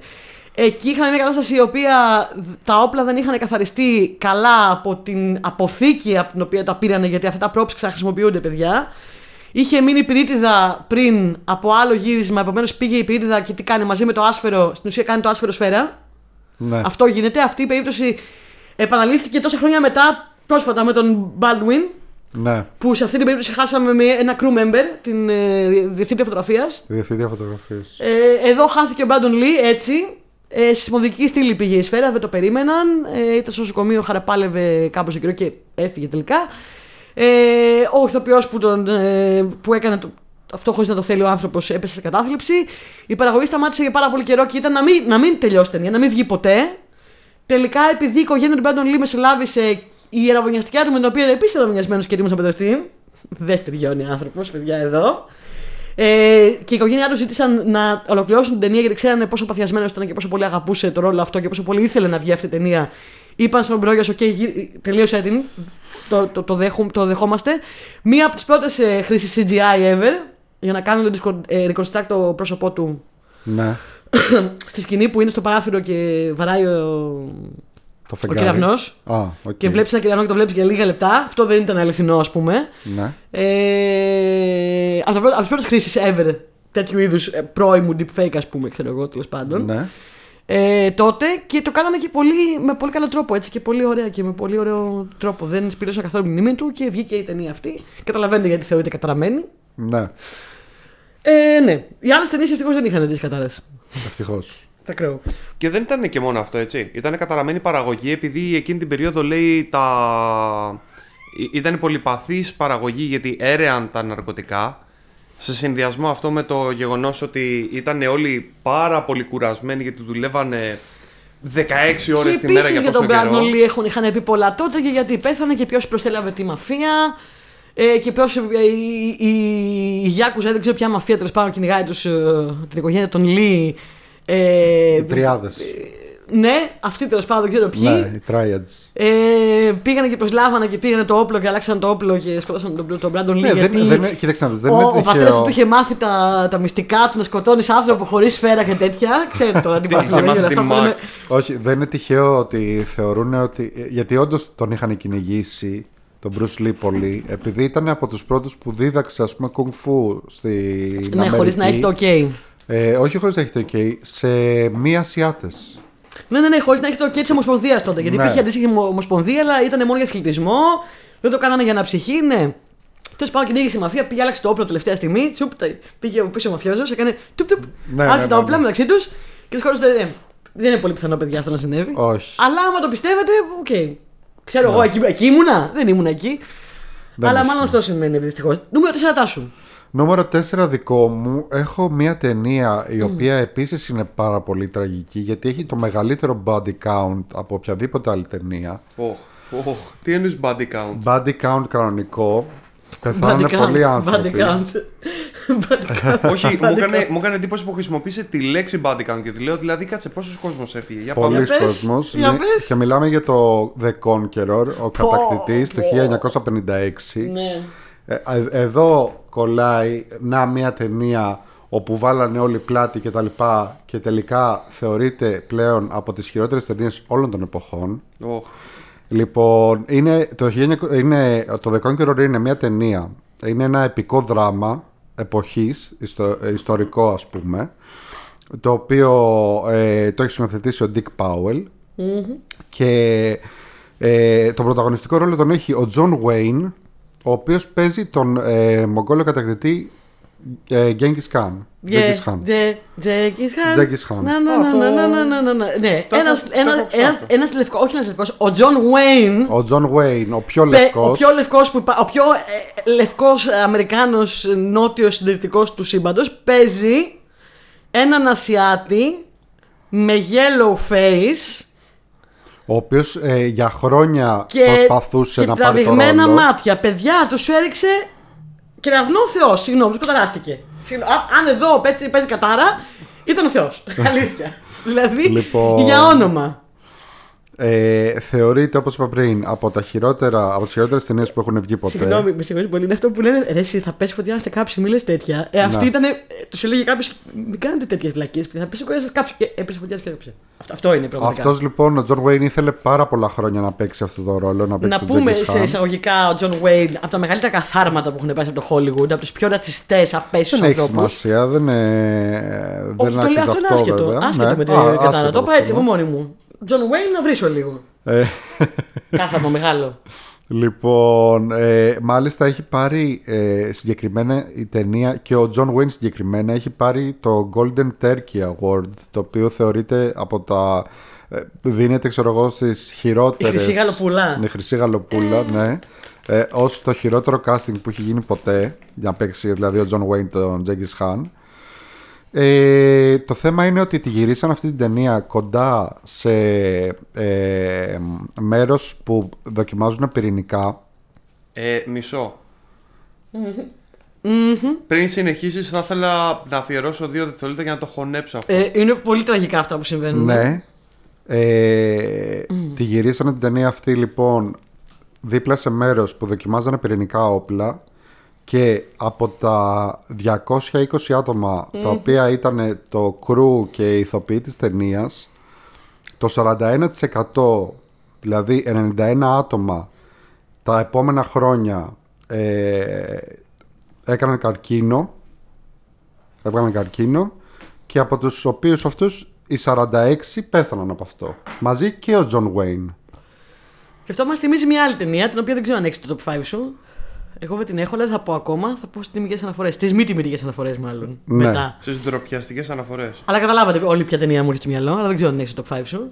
Δεν, δεν ξέρω. Εγώ δεν Δεν κατάλαβα. κατάλαβα. αλλά- Ούτε εγώ. Θα σας πω μετά. Λοιπόν, γι' αυτό θεωρείται ότι έχει το μεγαλύτερο body count. Ε, θεωρείται γενικά από όλους και από ειδικούς και τα λοιπά ότι ο τόπος που το γυρίσανε είναι ξεκάθαρα ο, ο λόγος που ε, πέθαναν τόσοι πολλοί ή έβγαλαν Ωραία καρκίνο και τα τοποθεσία. λοιπά. Πολύ έξυπνο. Ναι. Ε, εντάξει. Κρίμα. Ε, αυτό και ειδικά τώρα για μια ταινία Τραγικό, που ήταν. τραγικό. Ε, μιλάμε και τόσο μεγάλη παραγωγή και που εν τέλει θα μου πεις τίποτα δεν αξίζει ούτε και μια ανθρώπινη ζωή. Αλλά ήταν και μια βλακεία έτσι. Ε, γι' αυτό λέγαμε πριν για την ανθρώπινη βλακεία ότι συμβάλλει πάρα πολύ. Πάμε στο νούμερο 3. Τρία. Oh, Νούμερο νούμερο 3. τρία. Λοιπόν, το δικό μου νούμερο 3 παίζουν τα μεγάλα γκάνια τώρα, παιδιά. Για Στο 3 πες. μου έχω τον εξορκιστή. The Exorcist. Ω. Το οποίο φυσικά πρέπει να σας πω ότι τότε είχε γίνει ε, όπως και στις τρεις ταινίες στο top 3 μου. Είχε γίνει ένας χαμός ότι α, ο Θεός τους καταράστηκε ή ο διάολας ήρθε επειδή τον καλούσαν πολύ. Σε αυτές τις ταινίες, επειδή όλες έχουν να κάνουν λίγο με, με τα φυσικά πράγματα, είναι αληθινή κατάρα κτλ. Έχει ένα body count, έχουν γίνει πράγματα, αλλά στο εξοργιστή εδώ μιλάμε κυρίως ότι τα εφιαλτικά πράγματα που συνέβησαν στην παραγωγή, το μεγαλύτερο τους ποσοστό οφείλονταν στο σκηνοθέτη, ο οποίος είχε έτσι την τάση του Α, θέλω να σε κάνω να, φοβαθεί, να φοβηθείς, να φέρεις τρομοκρατημένο, δεν θα παίξεις τον τρομοκρατημένο, θα σε τρομοκρατήσω. Ναι. Ε, και άλλα τέτοια τραγικά πράγματα. Εδώ έχω πάρα Operator. πολλέ σημειώσεις. Ε, θεωρείται φυσικά ένα αριστούργημα της ένωμη τέχνης ο εξογεστή, αλλά τι πέρασαν αυτοί οι άνθρωποι για να το κάνουν.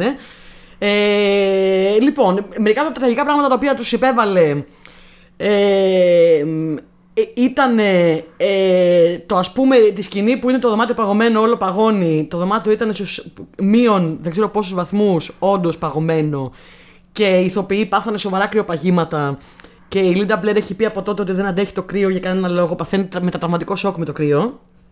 Την είχε παγωμένη όντως. Ε, και η Λίντα Μπλερ και η Έλεν Μπέρστιν πάθανε ε, μόνιμο πρόβλημα σπονδυλικής στήλης από τα, τα riggings, είναι αυτά τα σκοινιά που τους τραβάγανε στις σκηνές που έπρεπε να δείχνουν ότι δαιμονίζονται ή ότι κάτι τις πετάει ή ότι κάτι σε πετάει μακριά. Τα σκηνιά που λέμε, τα, τα wires ναι, ναι. αυτά, είχαν σοβαρά, Τα σοβαρές καλώδια. λειτουργίες, προβλήματα λόγω κακή συντήρησης και παραγωγής και σπάσανε και πατήσανε και οι δύο πρόβλημα σπονδυλικής στήλη μόνιμο για όλη τη ζωή. Ε, να πω λίγο τα πράγματα που έχουν συμβεί γιατί είναι πολλά. Συγκε- Συγκεκριμένα, αν θυμάμαι καλά, στην ε, σκηνή με την Ellen Μπέρστιν, όντως χτυπάει. Ναι, μπράβο, πολύ καλά. Το, το έχω σημειώσει καλά, γιατί το λες. Και άφησε τις actual σκηνές μέσα στην ταινία. Και Ναι. τις δύο σκηνές που και οι δύο χτυπάνε σοβαρά και τις πάνε στα νοσοκομεία μετά, τις άφησε μέσα γιατί ήταν οι καλύτερες σκηνές. Γιατί όχι. Τον άλλο τον ηθοποιό τον καημένο κόλλησε να τον κουφάνει ε, τον Jason Miller γιατί ε, πυροβόλησε δίπλα στο αυτή του. Το οποίο παιδιά ξέρετε, ντουντούκα να σου βάλει δίπλα στο αυτή. Παθαίνεις πρόβλημα. Ο άλλος για να είναι φυσικό το ξάφνιασμα πυροβόλησε στο αυτή του και αυτό οδήγησε τη σχέση του σε ένα τέλμα όπου μάλλον όλη την ώρα ασταμάτητα συνέχεια και πάρα πολλά προβλήματα με τον σκηνοθέτη. Γενικά όλοι οι ηθοποιοί και ειδικά ο συγκεκριμένος γιατί γκούφανε σχεδόν τον άνθρωπο. Κόψε τον γκουφάνε στα αλήθεια. Ναι. Για να κάνει το σαστισμένο τώρα έτσι, για να φοβηθεί. Για να Ναι. δείξει τον τρόμο. Αληθινό. Ε, η άλλη ηθοποιός, η Mercedes ε, McCambridge, ε, η οποία κάνει τον εξοργισμό για να βγάλει τη σκηνή, επειδή την είχε δει και αυτή πάρα πολύ method, επί εβδομάδες κάπνιζε όλη την ώρα, έπινα σταμάτητα και έτρωγε, έτρωγε ομά αυγά για να βγάλει τη, βοθ- τη φωνή του δαίμονα. Ναι. Ε, μετά, στο τέλος, ε, φώναξε δικό της παπά να την εξορκίσει γιατί πίστευε ότι είναι αλήθεια δαιμονισμένη. Τέλεια.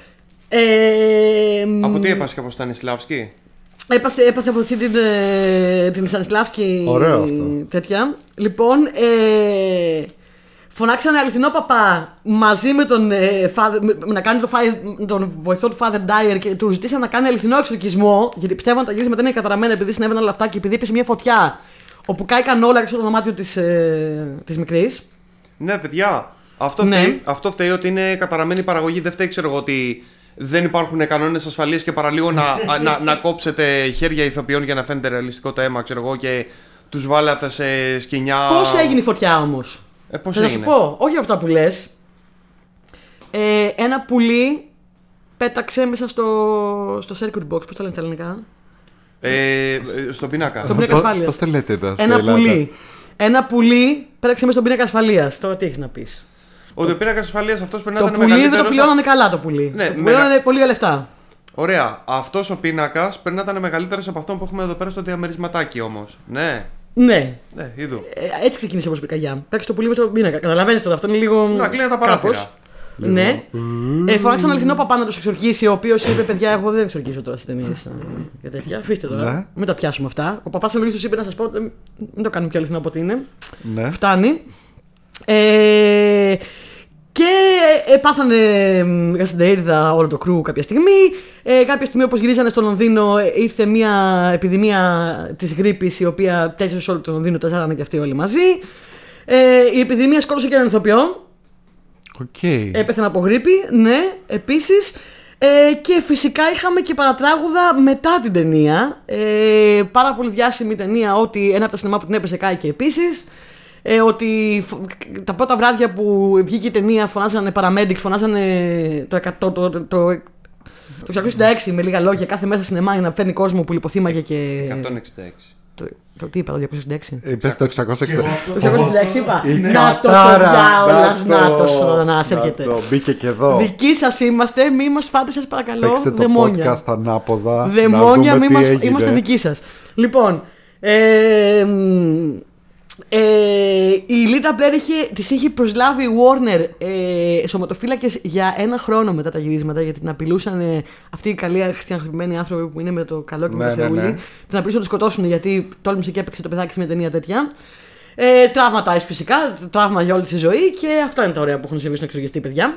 Επίσης μεγάλο πλήγμα για την καριέρα του Max von Sydow γιατί τον κάνανε να φαίνεται ε, παππούς ενώ δεν ναι, ήτανε. σωστό, ενώ ήταν πολύ πιο νέος και, Και μετά μετά δεν μπορούσε δεν- να βρει ρόλους. Δεν τον παίρνανε στους Πολύ ρόλους σωστό. γιατί λέγανε ότι είναι πολύ παππούς για να παίξει. Ναι.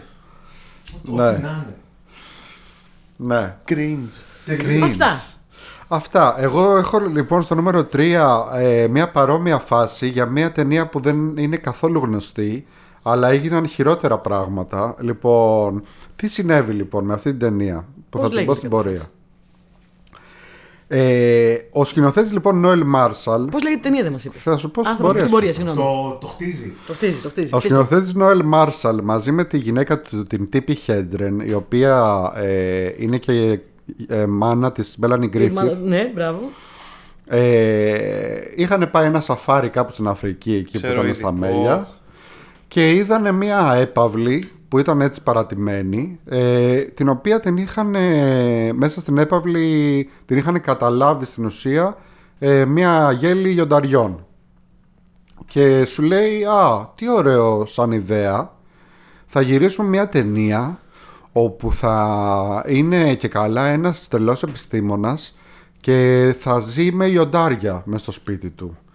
Ε, Πλούσιος τρελός επιστήμονας ξέρω, ο το οποίος ξέρω. ζει με λιοντάρια. Lion King. Κοντά ναι, είσαι. Κοντά είσαι. Ε, λοιπόν, αυτό λοιπόν το ζευγάρι μαζί με τα παιδάκια τους, που μία ήταν η Μέλανη Γκρίφιθ, ε, δεν, ήταν, δεν είναι κόρη του συγκεκριμενου ήταν από τον προηγούμενο γάμο. Ε, πήρανε κανονικά λιοντάρια σαν κουτάβια και αρχίσαν να τα μεγαλώνουν. Πολύ ωραία ιδέα. Με σκο... Ναι, γιατί αυτό δεν θα πάει στραβά. Ε, με σκοπό να γυρίσουν αυτή την ταινία που λέγεται Roar. Ε, που Αυτή τελικά η τη ιστορία είναι γυρίσανε. τρελή έτσι. παιδιά, Είναι τρελή ιστορία. Λοιπόν, Δεν το έχω ακούσει ποτέ μου. η ταινία λοιπόν αυτή έχει. Θα, θα σου πω γιατί δεν το έχεις ακούσει. Ναι. Ε, είχε γίνει πολύ σούσουρο Κυρίως επειδή τότε, μεγάλωσαν τα λιοντάρια, βασικά. Όταν, είχε, είχε γίνει πολύ σούσουρο τότε όταν γυριζόταν η ταινία. Τη θέλανε πάρα πολύ. Αλλά μετά τι έγινε; Αρχικά για την ταινία ε, πήρανε και είχαν στα γυρίσματα 132 λιοντάρια, τίγρης, λεοπαρδάλης, κούγκαρ και τζάγκουαρ. Όλα τα καλά. Ναι. Και έναν ελέφαντα. λοιπόν. Το κερασάκι στην τούρτα. Ε, ο σκηνοθέτης λοιπόν, οι ηθοποιοί έχουν περιγράψει το σκηνικό όλο αυτό ότι ήταν σαν όμοιροι. Ο σκηνοθέτης τους τρομοκρατούσε όπως αυτός με τον εξοργιστή. Γυρνούσε σκηνές με τα actual λιοντάρια, τα Είχαν μπει κανονικά. όλοι το μεταξύ μέσα σε αυτό. Είχαν. Είχε- Είναι και η Μέλανη Γκρίφιθ, είναι η κόρη κανονικά και παίζει και μέσα στην ταινία. Όλες, σε όλες τις σκηνές οι ηθοποιοί είναι τρομοκρατημένοι στα αλήθεια. Τα λιοντάρια τους επιτίθονται στ' αλήθεια. Τις έχει κρατήσει τις σκηνές αυτές μέσα στην ταινία. Γιατί όχι. Έχουν και αυτό το άλλωστε. κακό συνήθεια τα λιοντάρια που μεγαλώνουν και γίνονται λιοντάρια από κουταβάκια. Γιατί Ναι. χρόνο μιλάμε. Ε, αυτό ξεκίνησε το 1981. Ήταν να βγει τότε. Οκ. Βασικά, βασικά όχι, τότε βγήκε. Το 1981. Λοιπόν, η Μέλανη Γκρίφιθ, η οποία φυσικά ε, είχε τραύμα μετά, η οποία ήταν έφηβη τότε και κάποια στιγμή κιόλας παρετήθηκε από την ταινία και μετά ξαναγύρισε αναγκαστικά. Εντάξει, ήταν η μάνα της η οποία την έκανε την ταινία. Ε, τη δαγκώσανε και την ε, νυχιάσανε τα λιοντάρια, έκανε εγχείρηση κανονικά. Υπάρχει η, η επίθεση μέσα στην ταινία. Γιατί Ε, όχι; Φυσικά Μέσα στην γιατί. τε- Μέσα στην ταινία. Μέσα στην Φυσικά και ταινία. την κράτησε ο άλλος. Ναι. Γιατί λέει αυτό φίλε μου είναι footage. Η Τίπη Χέντρεν από το, που είναι παραγωγός και η μάνα της Μέλανη Γκρίφιθ έπαθε ε, γάγκρενα ε, όταν ο ελέφαντας, ο Τίμπο ε, ε, της, ε, έλειωσε το πόδι ανάμεσα στην ε, προβοσκίδα και το χαυλιόδοντά του. Επίσης τη, ε, και αυτή τη δάγκωσε ένα λιοντάρι στο πίσω μέρος του κεφαλιού Φυσικά. και είχε ξέρω εγώ και σπασμένα πόδια και τα λοιπά και έπρεπε να βάλει δέρμα σε πολλά σημεία. Ε, λοιπόν, αφού την πέταξε και ο ελέφαντας κάποια στιγμή από πάνω από την πλάτη του ο Τζον Μάρσαλ που είναι ο γιος του σκηνοθέτη ο οποίος μάλιστα έχει πει τα χειρότερα πλέον για τον πατέρα του ε, τον, Με έριξε να με φάνε τα λιοντάρια. Στην κυριολεξία. στην κυριολεξία. Τον δάγκωσε ένα λιοντάρι στο κεφάλι και δεν τον άφησε για 25 λεπτά. Τον δάγκωνε το λιοντάρι και δεν τον άφηνε για 25 Έχεις λεπτά. δει το χάρο με τα και, ήταν- μάτια και σου. ήταν φίλε. έξι άτομα να προσπαθούν να τραβήξουν το λιοντάρι από πάνω του. Χρειάστηκε 56 ράμματα. Ο Φίλιππος έχει πάθει σοκ. Κάθεται και ήταν τόσο υπνοτισμένος. Ρε Το φίλε. θέμα ξέρεις ποιο είναι. Γενικά, οκ. Όλα αυτά υπάρχουν στην ταινία.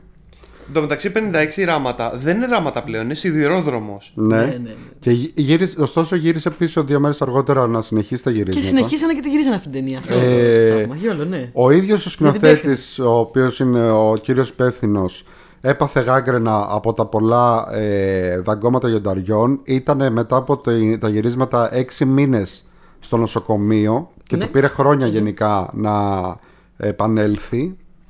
Ο κινηματογραφιστής, ο, διευθ, ο διευθυντής φωτογραφίας και τα λοιπά κινηματογραφιστής ε, του πήρε το σκάλπ ένα λιοντάρι και χρειάστηκε 120 ράματα Αυτό τι είναι, Γιάννη, τα 120 γράμματα. Α, ε, ο τείχος, το τείχος Κίνας. Ναι, βασικά. Ε, ωστόσο γύρισε για να επιστρέψει, για να σε, ε, τελει- τελειώσει την ταινία, η οποία θεωρείται ότι έχει πάρα πολύ ωραία Έλα, κινηματογράφηση. έλα πες μου, τι, τι άνθρωπος είναι αυτός, έχουν γίνει όλα αυτά; Ε, τρώει 120 ράματα, πλέον δηλαδή δεν μετράς σε ράματα, μετράς κατευθείαν σε μέτρα, έχεις τόσα μέτρα ράματα.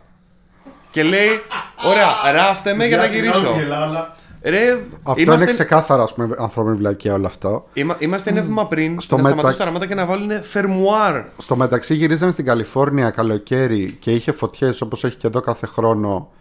Ε, οπότε δύο φωτιές, πυρκαγιές, συν μία πλημμύρα που συνέβησαν, κατέστρεψαν όλο το σκηνικό, σκότωσαν πόσα λιοντάρια, ε, τα οποία τα, άλλα τα παρέστρε η πλημμύρα, ε, καταστράφηκε πάρα πολύ υλικό από αυτά που είχε, που είχε τραβήξει αυτός. Πάλι καλά.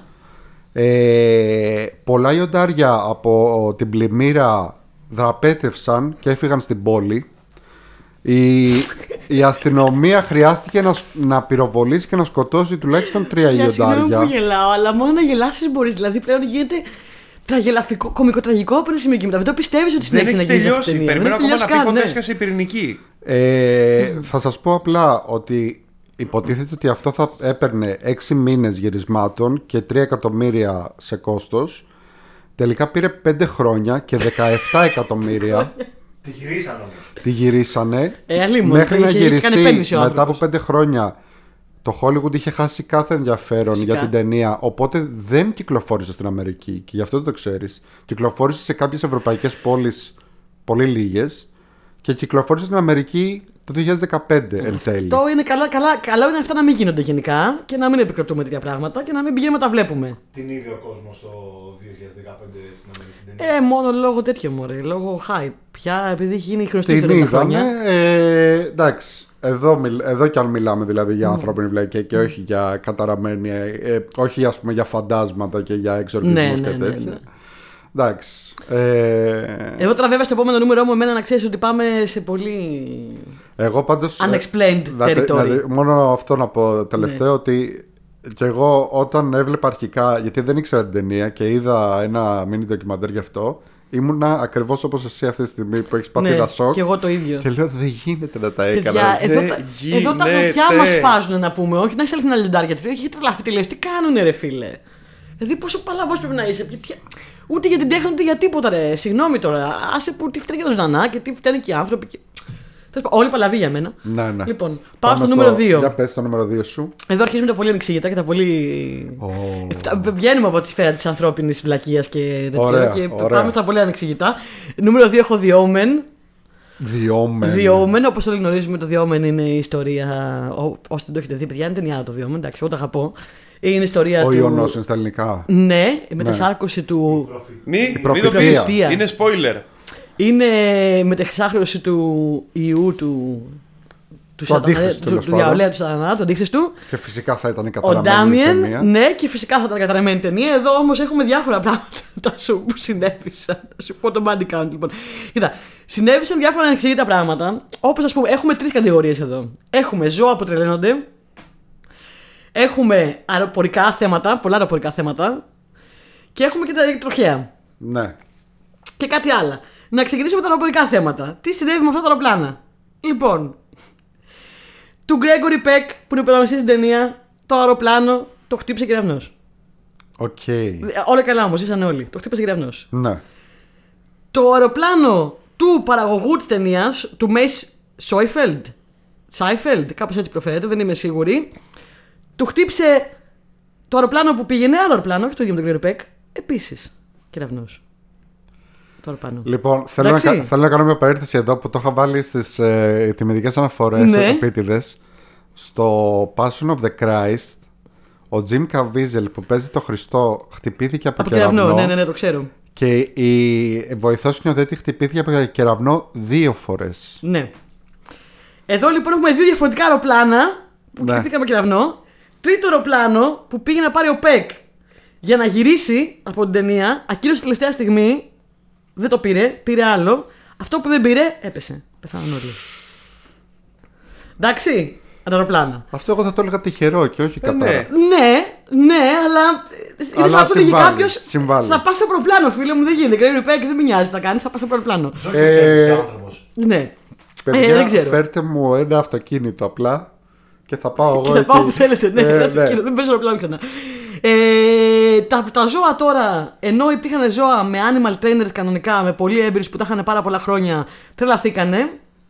Τα Rottweiler συγκεκριμένα ε, κάνα, ε, κάνανε, επίθεση στους, Damien. κάνανε επίθεση στους ε, trainers τους και σκοτώσανε τον head trainer. Τον κακουριάσανε και τον σκοτώσανε. Τα Έλα, Rottweiler- ναι. τα Rottweiler.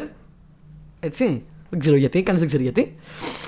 Ε, Επίσης, το ξενοδοχείο που έμενε ο παραγωγός, ο παραγωγός που το χτύπησε κεραυνός, το ξενοδοχείο Ναι. που έμενε μόλις έφτασε, έφτασε πριν το αεροπλάνο, έφτασε, το χτύπησε κεραυνός, κατέβηκε κάτω, πήγε στο ξενοδοχείο. Το χτύπησε κεραυνός. Ε, όχι, το χτύπησαν βομβιστές. Ε, επειδή θα γυρίζαν την ταινία ή Όχι, όχι; Α, άσχετη επίθεση, άσχετη. με άσχετο θέμα. Ναι. Βομβιστές στο, στο ξενοδοχείο. Ναι. Την γλίτωσε, δεν πέθανε. Τον φαντάζομαι να τους Ούτε ρωτάει. εκεί. Είναι για την ταινία που γυρίζω; Όχι, εμείς έχουμε πολιτικές αντιπαραθέσεις.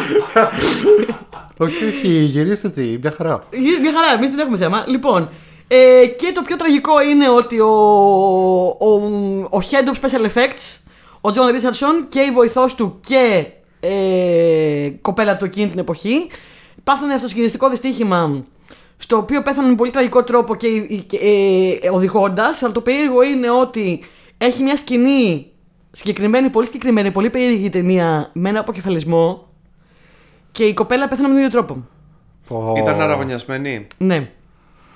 Ε, κάτι τέτοιο. Παιδιά, μην λοιπόν, αραβωνιάζεστε. Μην αραβωνιάζεστε, ναι. Λοιπόν, ε, πέθανε με, με τον ίδιο τρόπο το οποίο είναι πάρα πολύ περίεργο. Γιατί είναι πάρα πολύ δύσκολο να συμβεί αυτό το πράγμα που συνέβη, είναι πολύ σπάνιο. Και επίσης, αυτό το ίντερνετ ορκίζεται ότι είναι αλήθεια. Δεν τα έχω διασταυρώσει, παιδιά. Εγώ αυτά τις ιστορίες λέω εδώ πέρα. Ότι εκεί που πεθάνανε ήταν έξω από μια πόλη ε, που οδηγούσαν, έξω από μια πόλη η οποία λέγεται Omen. Ναι. Εντάξει. Και είχε πινακίδα, λέει, λίγο πιο κάτω από το συμβάν, που έλεγε Omen σε 666 χιλιόμετρα. Ε, Σαν να, εγώ- έκανε λίγο, να κάνει λίγο κρύο. Σαν καλή ψυχρούλα. Εγώ έχω σκαλώσει τώρα που είπε ότι είναι πολύ δύσκολο να πεθάνει κανείς με αποκεφαλισμό. Και φαντάστηκα ότι και τώρα θα πάμε στο ειδικό πάνελ μας με Δεν το θέλω μανιακό να μπω- δολοφόνο. ναι, εντάξει, όχι. ο οποίος θα αρχίσει να λέει: Όχι, είναι αλήθεια, είναι πάρα πολύ Είπα, δύσκολο. δεν θα να γίνουμε αποκεφαλίσει γκροτέσκοι εδώ κάποιον. σε αυτό το podcast, ούτε θα πούμε πράγματα. Δεν θέλω να περιγράψω ακριβώς πώς έγινε, αλλά γίνεται όπως ταινία το οποίο είναι πολύ περίεργο. Έχεις την ταινία, φαντάζομαι. Ναι, έχει Ναι, περάσει δεν είναι πολύς κάτι που συμβαίνει καιρός. κάθε μέρα. ναι. Εντάξει. Είναι λίγο περίεργο. Είναι και δύσκολο. Ε, δεν έχουμε κάποιο εδώ αμέλεια ου, από κάποιον στο κρού ή κάτι τέτοιο. Όχι, έχουμε ανθρώπους απλά που πεθαίνανε ατυχή γεγονότα. Μια, από ατυχή, μια, σειρά από ατυχή μια σειρά γεγονότα. από πολλά ατυχή γεγονότα. Ναι. Πολύ ατυχή. Δηλαδή τώρα δύο αεροπλάνα, το τρίτο έπεσε. Ναι. Δεν- τα ζώα πάθανε μια τέτοια. Δεν ξέρω. Ντέμιεν, τι γίνεται, το έχουμε πει. Αυτό το παιδάκι ζει ακόμα, πώς είναι. Το έχουμε βρει στο ίντερνετ να μας λέει πώς έγινε το παιδάκι από τον, Ντέ- από τον Δεν ξέρω. Ιωνό χρόνια Δείτε μετά. πώς Δεν θέλω είναι να σήμερα. Λοιπόν, νούμερο 2 τετάσου. Νούμερο 2 δικό μου είναι μια ταινία ε, που δεν είναι horror, αντιθέτως είναι κομμωδία και είναι τόσο καταραμένη ε, που δεν γυρίστηκε ποτέ. Ε, και είναι το Ατούκ.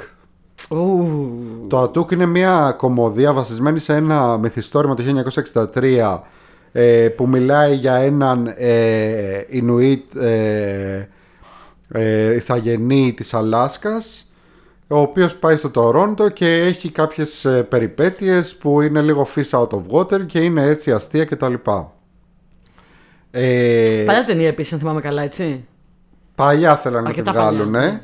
Δεν βγήκε ποτέ γιατί ε, εμ, πρώτα την πρότειναν στον ε, Τζον Μπελούσι να παίξει και, το, και πήρε το ρόλο ο Τζον Μπελούσι ε, και μετά από πολύ λίγο καιρό Ε, πέθανε. Πέθανε ο Τζον Ο Τζον Μπελούσι, ναι. Μπελούσι, ναι. Ε, ως γνωστόν από ναρκωτικά.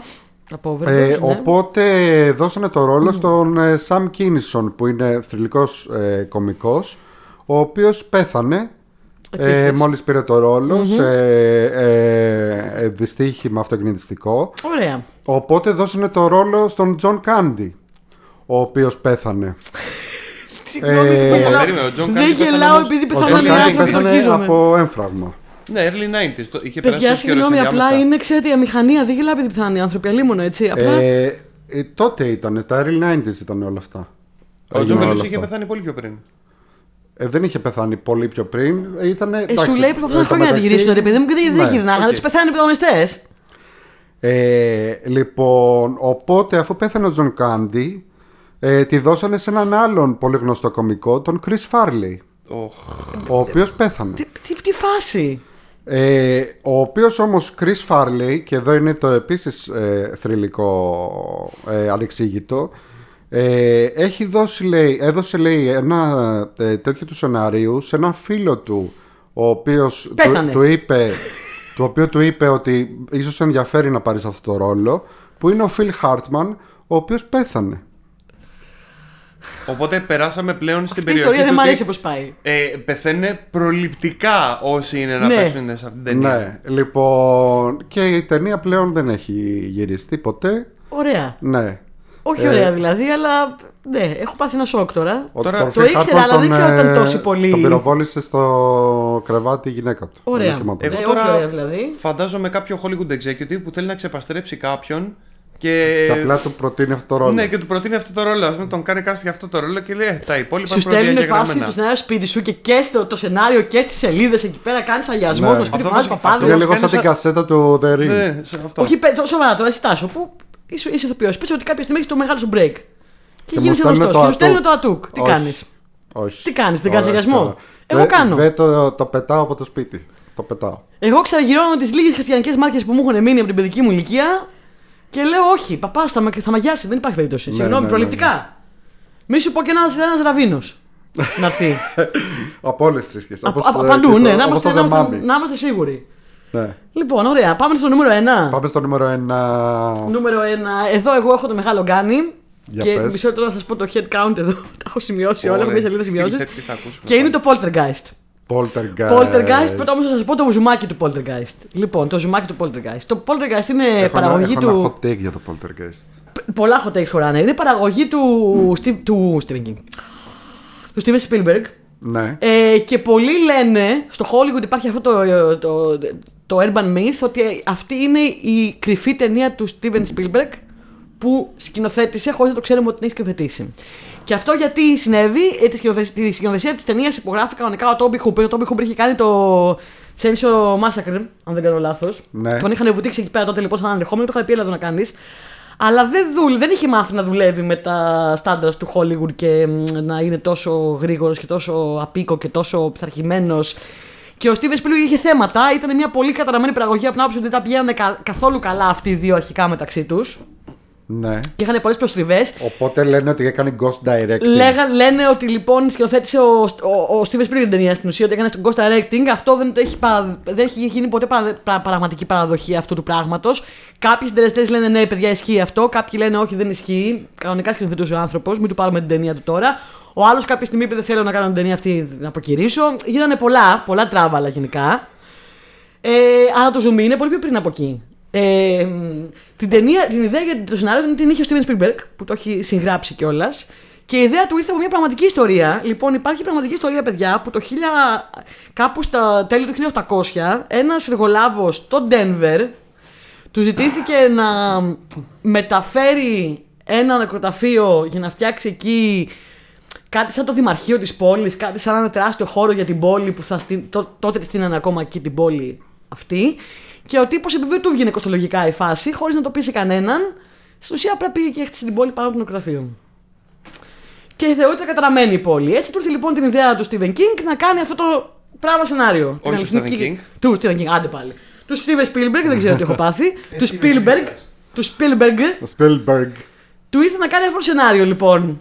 Ναι. Που θεωρείται καταραμένη αυτή η πόλη γιατί δεν στεριώσε ποτέ, γιατί υπήρχαν φαντάσματα, γιατί πάνε στο νεκροταφείο, γιατί βεβήλωσαν τάφους κτλ. Έτσι. Ναι. Τώρα, εδώ συνδυάζουμε την κατάρα αυτή με μια άλλη κατάρα. Διότι δεν θυμολογείται αυτό, μάλλον από ό,τι φαίνεται είναι επιβεβαιωμένο, παιδιά, στο Hollywood, ότι στην ταινία ε, χρησιμοποίησαν αληθινούς σκελετούς. Ήταν πιο φτηνό από το να κατασκευάσουν ψεύτικους σκελετούς να πάρουν από κέντρα διερευνητικά και πανεπιστήμια κάτι τέτοια που δωρίζουν άνθρωποι το σώμα τους στην επιστήμη, αφού το έχει τελειώσει η επιστήμη, να τους πάρουν να τους παίξουν στην ταινία. Οκ, ε, εγώ ξέρω Ωραία. ήδη ποιος είναι ο υπότιτλος αυτού του επεισοδίου όταν θα ανέβει και ο υπότιτλος αυτός είναι η εποχή που το Hollywood δεν είχε κανόνες.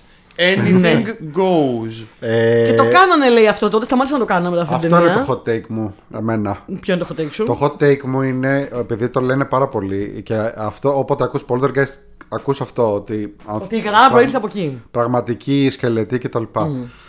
Το hot take μου είναι ότι δεν είναι πάρα πολύ περίεργο Δεν είναι τόσο περίεργο όσο το ακούτε. να, ναι. όσο ακούτε να χρησιμοποιούνται ανθρώπινοι σκελετοί και θα σας εξηγήσω τι εννοώ. Ακριβώς. Πες το θράσο μου. Παλιότερα, ε, εγώ τα είχα με μια κοπέλα που σπούδαζε ιατρική. Μου είχε εξηγήσει λοιπόν η κοπέλα ότι οι πλαστικοί σκελετοί που παίρνουν οι γιατροί για τα ιατρία τους είναι πάρα πολύ ακριβή και είναι πολύ πιο ε, μ, Φτηνό. φτηνό και προσιτό, ειδικά άμα είσαι φοιτητής ιατρικής, να πάρεις έναν κανονικό σκελετό, κάνεις μια αίτηση στο Δημαρχείο, δεν ξέρω που το κάνεις, και Στο παίρνεις πανεπιστήμιο ένα- βασικά.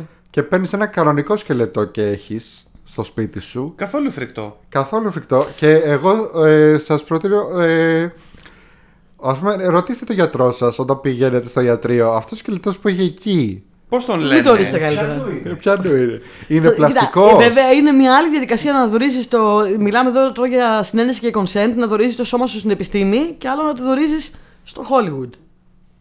Δεν ξέρω αν τα έχουν δωρίσει Γιατί όλοι εκεί αυτός. έχει ένα διερευνητικό σκοπό, στη μία περίπτωση στην άλλη δεν έχει. Ναι. Ε, Επίσης, όπως πολύ απλά σωστά απλά θέλω να πω ψιθύρισε- ότι ε, πιο, είναι πιο σύνηθες φαινόμενο να έχουμε κοντά μας ανθρώπινους σκελετούς και να μην το ξέρουμε. Ναι, είναι πολύ σύνηθες, παιδιά. Ισχύει και αυτά που λέω τόσο ισχύουν όλα.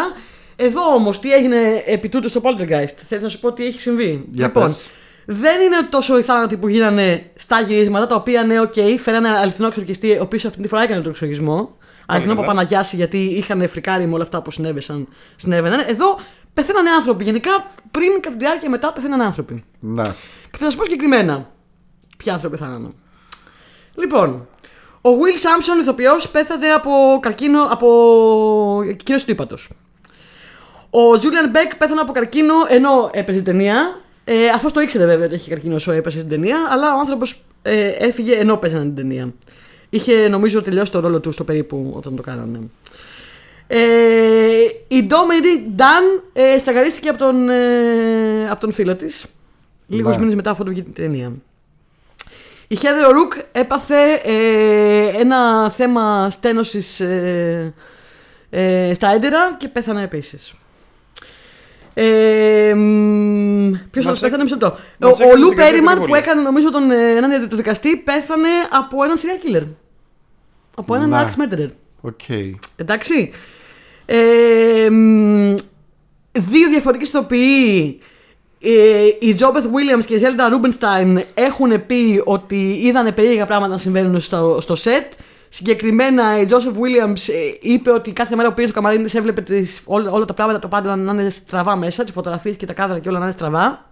Κάθε μέρα όμως αυτό. Κάποιος το έκανε πλάκα, δεν ξέρω. Πολύ Ναι. κακό γουσταστείο. Η Zelda Rubinstein. ε, Ξεκάθαρα ο Φίλιππος. Έλεγε ότι ξεκάθαρα πίστευε ότι είναι καταραμένη παραγωγή και ισχυρίζεται ότι ορκίζει τον είδε το σκύλο της. Ενώ ο σκύλος ήταν σπίτι και πέθανε. Αυτή είδε ότι ο σκύλος έφυγε στο γύρισμα. Να την αποχαιρετήσει. Ωραία. Ε, βλέπανε φαντάσματα, βλέπανε πράγματα να πέφτουν, βλέπανε όλη την ώρα φαντάσματα γιατί είναι για φαντάσματα η ταινία. Ε, και πεθάνανε όλοι από διάφορες αρρώστιες. Ε, έχει το μεγαλύτερο body count από τις ταινίες που είπα, γι' αυτό και την έβαλα στο νούμερο 1. Καλό είναι να μην κάνουμε ταινίες βασισμένες σε αληθινές κατάρες. Ε, Ναι. Καλό είναι να μην χρησιμοποιούμε αληθινέ σκελετούς Και πάνω από νεκροταφεία. και νεκροταφεία. Και, παιδιά, μην ξεχνάτε το γεγονός ότι είμαστε σκεπτικιστές δεν σημαίνει σε καμία περίπτωση ότι πρέπει να πηγαίνουμε γυρεύοντας. Ακριβώς. Και το Hollywood καλό είναι να ε, παίρνει μεγαλύτερα μέτρα ασφαλείας. Αυτά. Τώρα που το σκέφτομαι, εγώ εμείς έχουμε φέρει τον Αντώνη, τον Βαβαγιάννη εδώ, ε. Το ξέρεις ότι κάνει την εκπομπή του πάνω από ένα ρωμαϊ... αρχαίο ρωμαϊκό νεκροταφείο. Να μου. τα, δεν θέλω πολιτικές κατάρε. Φίλε μου, δεν έχουμε επιλογή γιατί είμαστε στην Αθήνα. Ε, αν πάρεις Όλοι μια αυτοί. θητεία. Καλά, ε, εδώ που ναι. είμαστε, πολύ πιθανό να είναι. Δεν, Ναι. σου, δεν σου έχω πει για τότε που είχαν έρθει εδώ πέρα να κάνουν έργα ΕΙΔΑΠ. Όχι. Ε, θα σου πω μετά το Λοιπόν. επεισόδιο. Νούμερο 1 τάσου. Νούμερο ένα δικό μου λοιπόν, έχω μια ταινία που δεν ήξερα ότι υπήρχε. Την έμαθα τώρα και μόλις την έμαθα έπεσα στην ποντικότρυπα. Πρέπει να είδα τουλάχιστον 20 βίντεο για αυτή την ταινία και επεισόδια από σειρές και δεν ξέρω τι. Ε, είναι μια ταινία ε, βοβή, βοβού κινηματογράφου, αλλά βγήκε το 2013. Είναι μοντέρνα ταινία, δεν είναι ότι είναι παλιά. Λέγεται Return to Babylon. Λοιπόν, να σας πω λοιπόν την ιστορία πώς Νομίζω γυρίστηκε ότι αυτή αυτή η τη ιστορία ταινία. δεν ξέρω από όλες αυτές που έχουμε πει. Μόνο αυτή δεν ξέρω νομίζω σήμερα. Ωραία. Λοιπόν, ο τύπος λοιπόν που γύρισε την ταινία, που θα σας πω ακριβώς πώς τον λένε, ε, το έχω γράψει λίγο πιο κάτω. Ε, Οκ, θα το πω μετά τέλος Ναι, δεν πάντων. Ο πειράζει, σκηνοθέτης, α, είναι ο Άλεξ Μόντι Καναουάτη, έτσι λέγεται. Ο σκηνοθέτης λοιπόν που γύρισε την ταινία, ε, κάποια στιγμή περπατούσε εκεί που περπατούσε στο Hollywood μαζί με τον ατζέντη του και συζητούσαν για το ότι αυτ, αυτού το passion project του ήταν να γυρίσει μια ταινία βοβή, ε, ασπρόμαυρη, χωρίς ήχο, όπως οι παλιές του Hollywood και να έχει να κάνει με αληθινές ιστορίες του Hollywood. Κάτι σαν το Babylon, Ή το The Artist. ναι, αλλά με αληθινές ιστορίες Ναι. όμως που συνέβησαν. Ναι. Και όπως περπατούσαν και το συζητούσαν αυτό, βρήκανε μπροστά τους κάτι σκουπιδοσακούλες που είχαν μέσα φιλμ για παλιά ε, ασπρόμαυρη ταινία χωρίς ήχο. Ωραία. Βρήκανε συγκεκριμένα 19 ρολά ασπρόμαυρο Μάλιστα. φιλμ. Οκ. Και λέει, α, σι- αυτό είναι σημάδι, Σημάδι θα το τα σύμπαν. πάρουμε Άμα λίγο και- μην πιστεύετε φυλακή σας με σημάδι το σύμπαν, αφήστε το τώρα, δεν πειράζει. Α το σημάδι το σύμπαν. Λοιπόν, θα τα πάρουμε και θα γυρίσουμε την ταινία.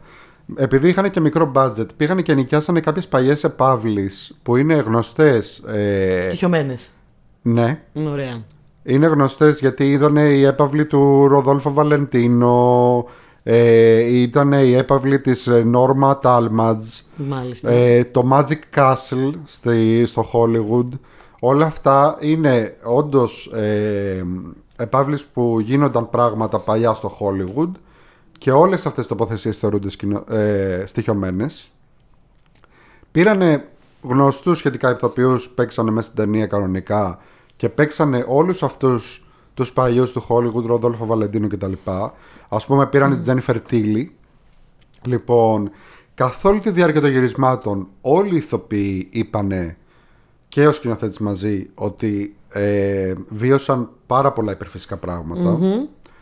Ε, και δεν είναι ε, ε, ε, διαφημιστικό τρικ αυτό γιατί πολλοί από αυτούς είναι σκεπτικιστές γνωστοί και δεν το έχουν ξανα... Π.χ. η Τζένιφερ Τίλι δεν έχει ξαναβγεί για ταινία και να πει έχει κάνει ξέρω εγώ την κούκλα σατανά και Ναι, τέτοια. ναι, ναι, έχει κάνει δεν κάτι. έχει βγει και έχει πει α, εδώ λέει κανονικά ότι υπήρχαν φαντάσματα δίπλα μου και με αγγίζανε και με Ωραία. ε, πιάνανε κτλ.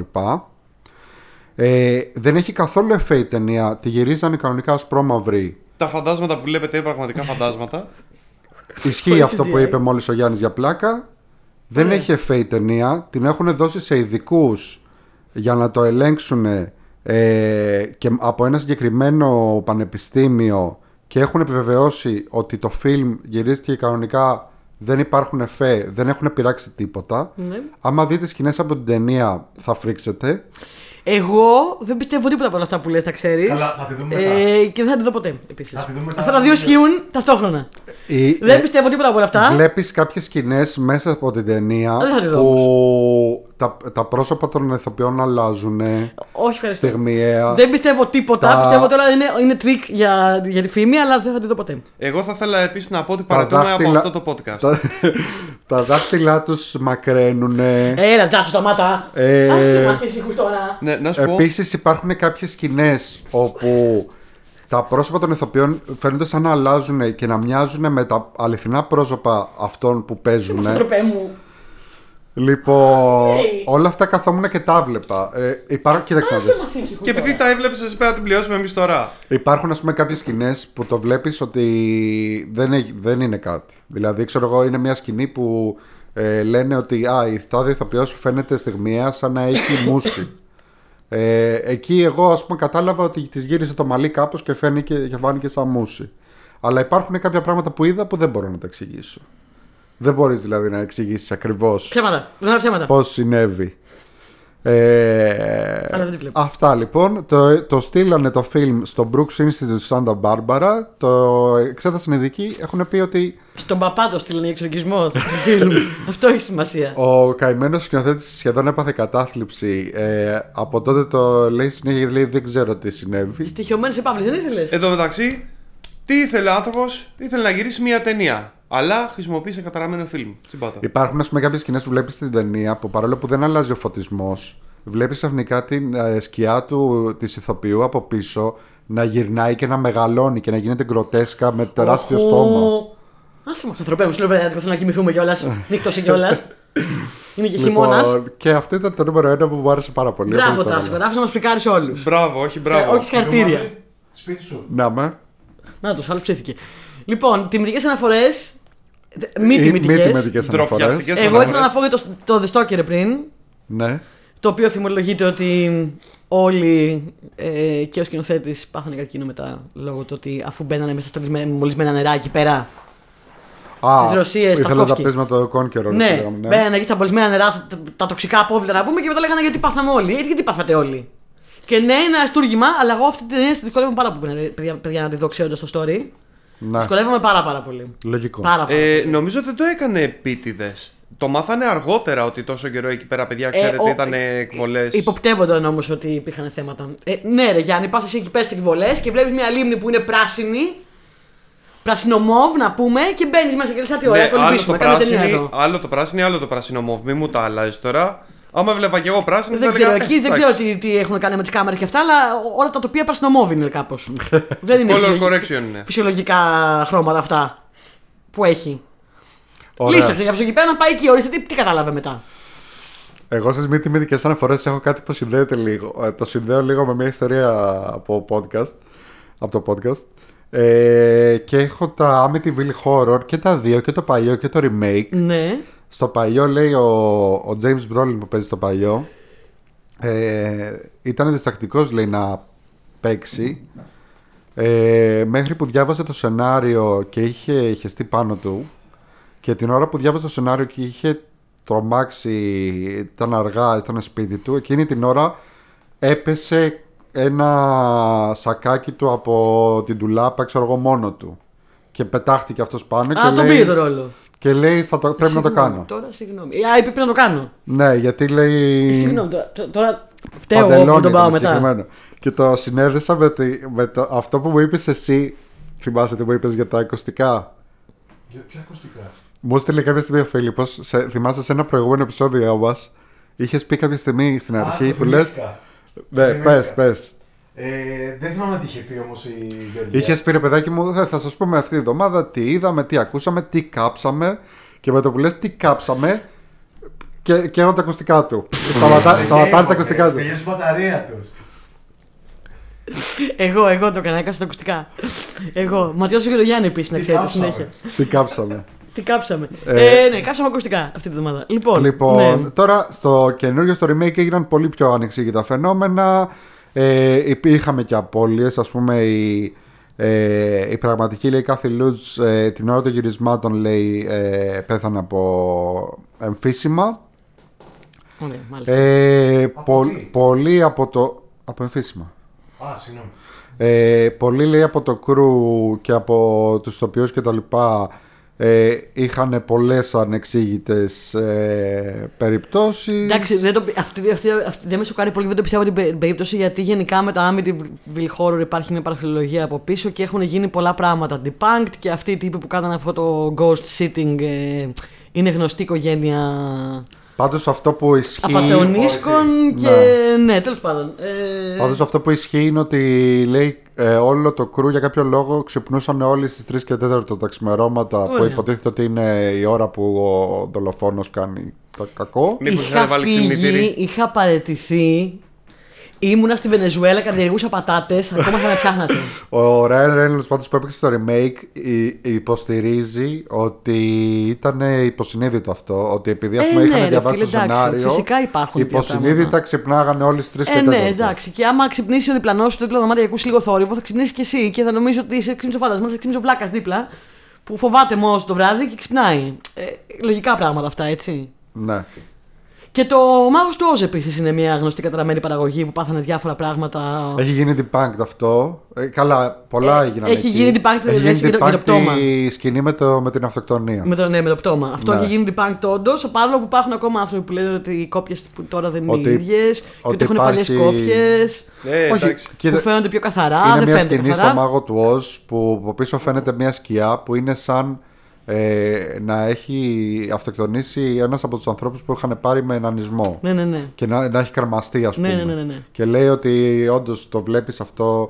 ε, που όντως φαίνεται κάτι τέτοιο, Κάτι, αλλά κρεμασμέ- δεν δεν ήταν ξέρεις αυτό. τι είναι αυτό, ναι. Ήταν ένα από τα πουλιά που είχαν πάρει. Ναι. ε, Αυτό λένε αυτοί. Ένας γερανός. Υ- Υπάρχουν και εκεί πολλές ιστορίες, να ξέρετε, Κοίτα, πολύ φανατικοί. αυτά, αυτά όμως γίνονται debunk. Αυτά που δεν γίνονται debunk. Εγώ δεν έλεγα για αυτά, είναι για, για, ναι, για τους ηθοποιούς που αρρωστήσανε, θα πεις. Ναι, αλλά. Με τις μπογιές. Ναι, που είχαν αγιάζω. πράσινους και ασημένιους. Γιατί πήγαινε και το, τον έβαφε τον άλλον για να ταιριάξει το ρόλο, ας πούμε, και το έβαζε, ξέρω εγώ, βαφή με βάση το αρσενικό ή τον αμίαντο. Ασενικό ή και το αμύαντο πλουτόνιο, τώρα. Ναι, ξέρω και εγώ. την άλλη που έκανε τη μάγισσα και οι άνθρωποι αρρωστήσανε σαν αλήθεια, έτσι. Ε, βέβαια. οι άλλοι έπαθαν εγκάβματα σοβαρά, να πούμε, από την μπογιά βέβαια. που τους βάζανε. Ε, και επιστρέφουμε λοιπόν Στην ανθρώπινη αμέλεια. Ναι. Ναι, άγιας σου. Και στο γεγονό ότι στο Hollywood, παιδιά, κάποτε ήταν χειρότερα από την Άγρια Δύση.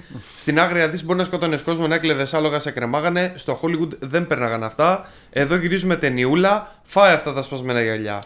ναι. Και γι' αυτό και δεν ήταν και τόσο παρατραγμένο τελικό το, Ba- το Babylon που είδαμε. Ναι, Όλα που αυτά είδαμε που συνέβαιναν πρόσφατα. μέσα. Ε, αυτά ήταν νομίζω. Είπαμε και hot take, είπαμε και φάνα διαμαντάκια. Είπαμε απ' όλα, ε. Ε, τι άλλο θέλετε; Ναι, Hot take εσύ ήθελες να πεις. Είπε hot take. είπαμε για, το... για τους σκελετούς. Για τους χαιρετού. Ήταν το hot take και ήταν σωστό hot take. Ε, Ευχαριστούμε λοιπόν, ευχαριστούμε το Paradox, ευχαριστούμε εσάς που με κάνετε παρέα, ευχαριστούμε τον Φίλιππο. Ελπίζουμε να απολαύσετε τα τρία επεισόδια της και εγώ με εβδομάδα καλέσατε. μας. Ευχαριστούμε πάρα πολύ, Φίλιππε. Ελπίζω να Ευχαριστούμε Ελλάδα, ευχαριστούμε Αθήνα. Yay. Ε, Πάμε ελπίζω να να μην δούμε γίνετε το- πολύ spooked με το επεισόδιο. Πάμε να δούμε το return του Babylon. Να, να πάτε στο καλό να δείτε τι θέλετε. Εγώ δεν βλέπω τίποτα. Εγώ θα δω παιδικά. Σήμερα εντάξει. Θα το βάλουμε. Α, Εγώ είναι. θέλω να ξέρεις. Ε, θα τα πούμε πάλι την άλλη εβδομάδα με νέα επεισόδια. Ετοιμάζουμε νέα πράγματα. Έχουμε special, έχουμε καινούργια πράγματα, έχουμε τα πάντα. Ε, μέχρι τότε να μας ακούτε να στα social media: Facebook, Instagram, Spotify, Google Podcast, YouTube, Anchor, ε, ε, Spotify, WordPress, Discord. Και Pop Cultures. Και αυτά. Και να μας αγαπάτε. Ευχαριστούμε πάρα πολύ. Θα λέμε ξανά. Μέχρι τότε. Γεια σας. Γεια σας.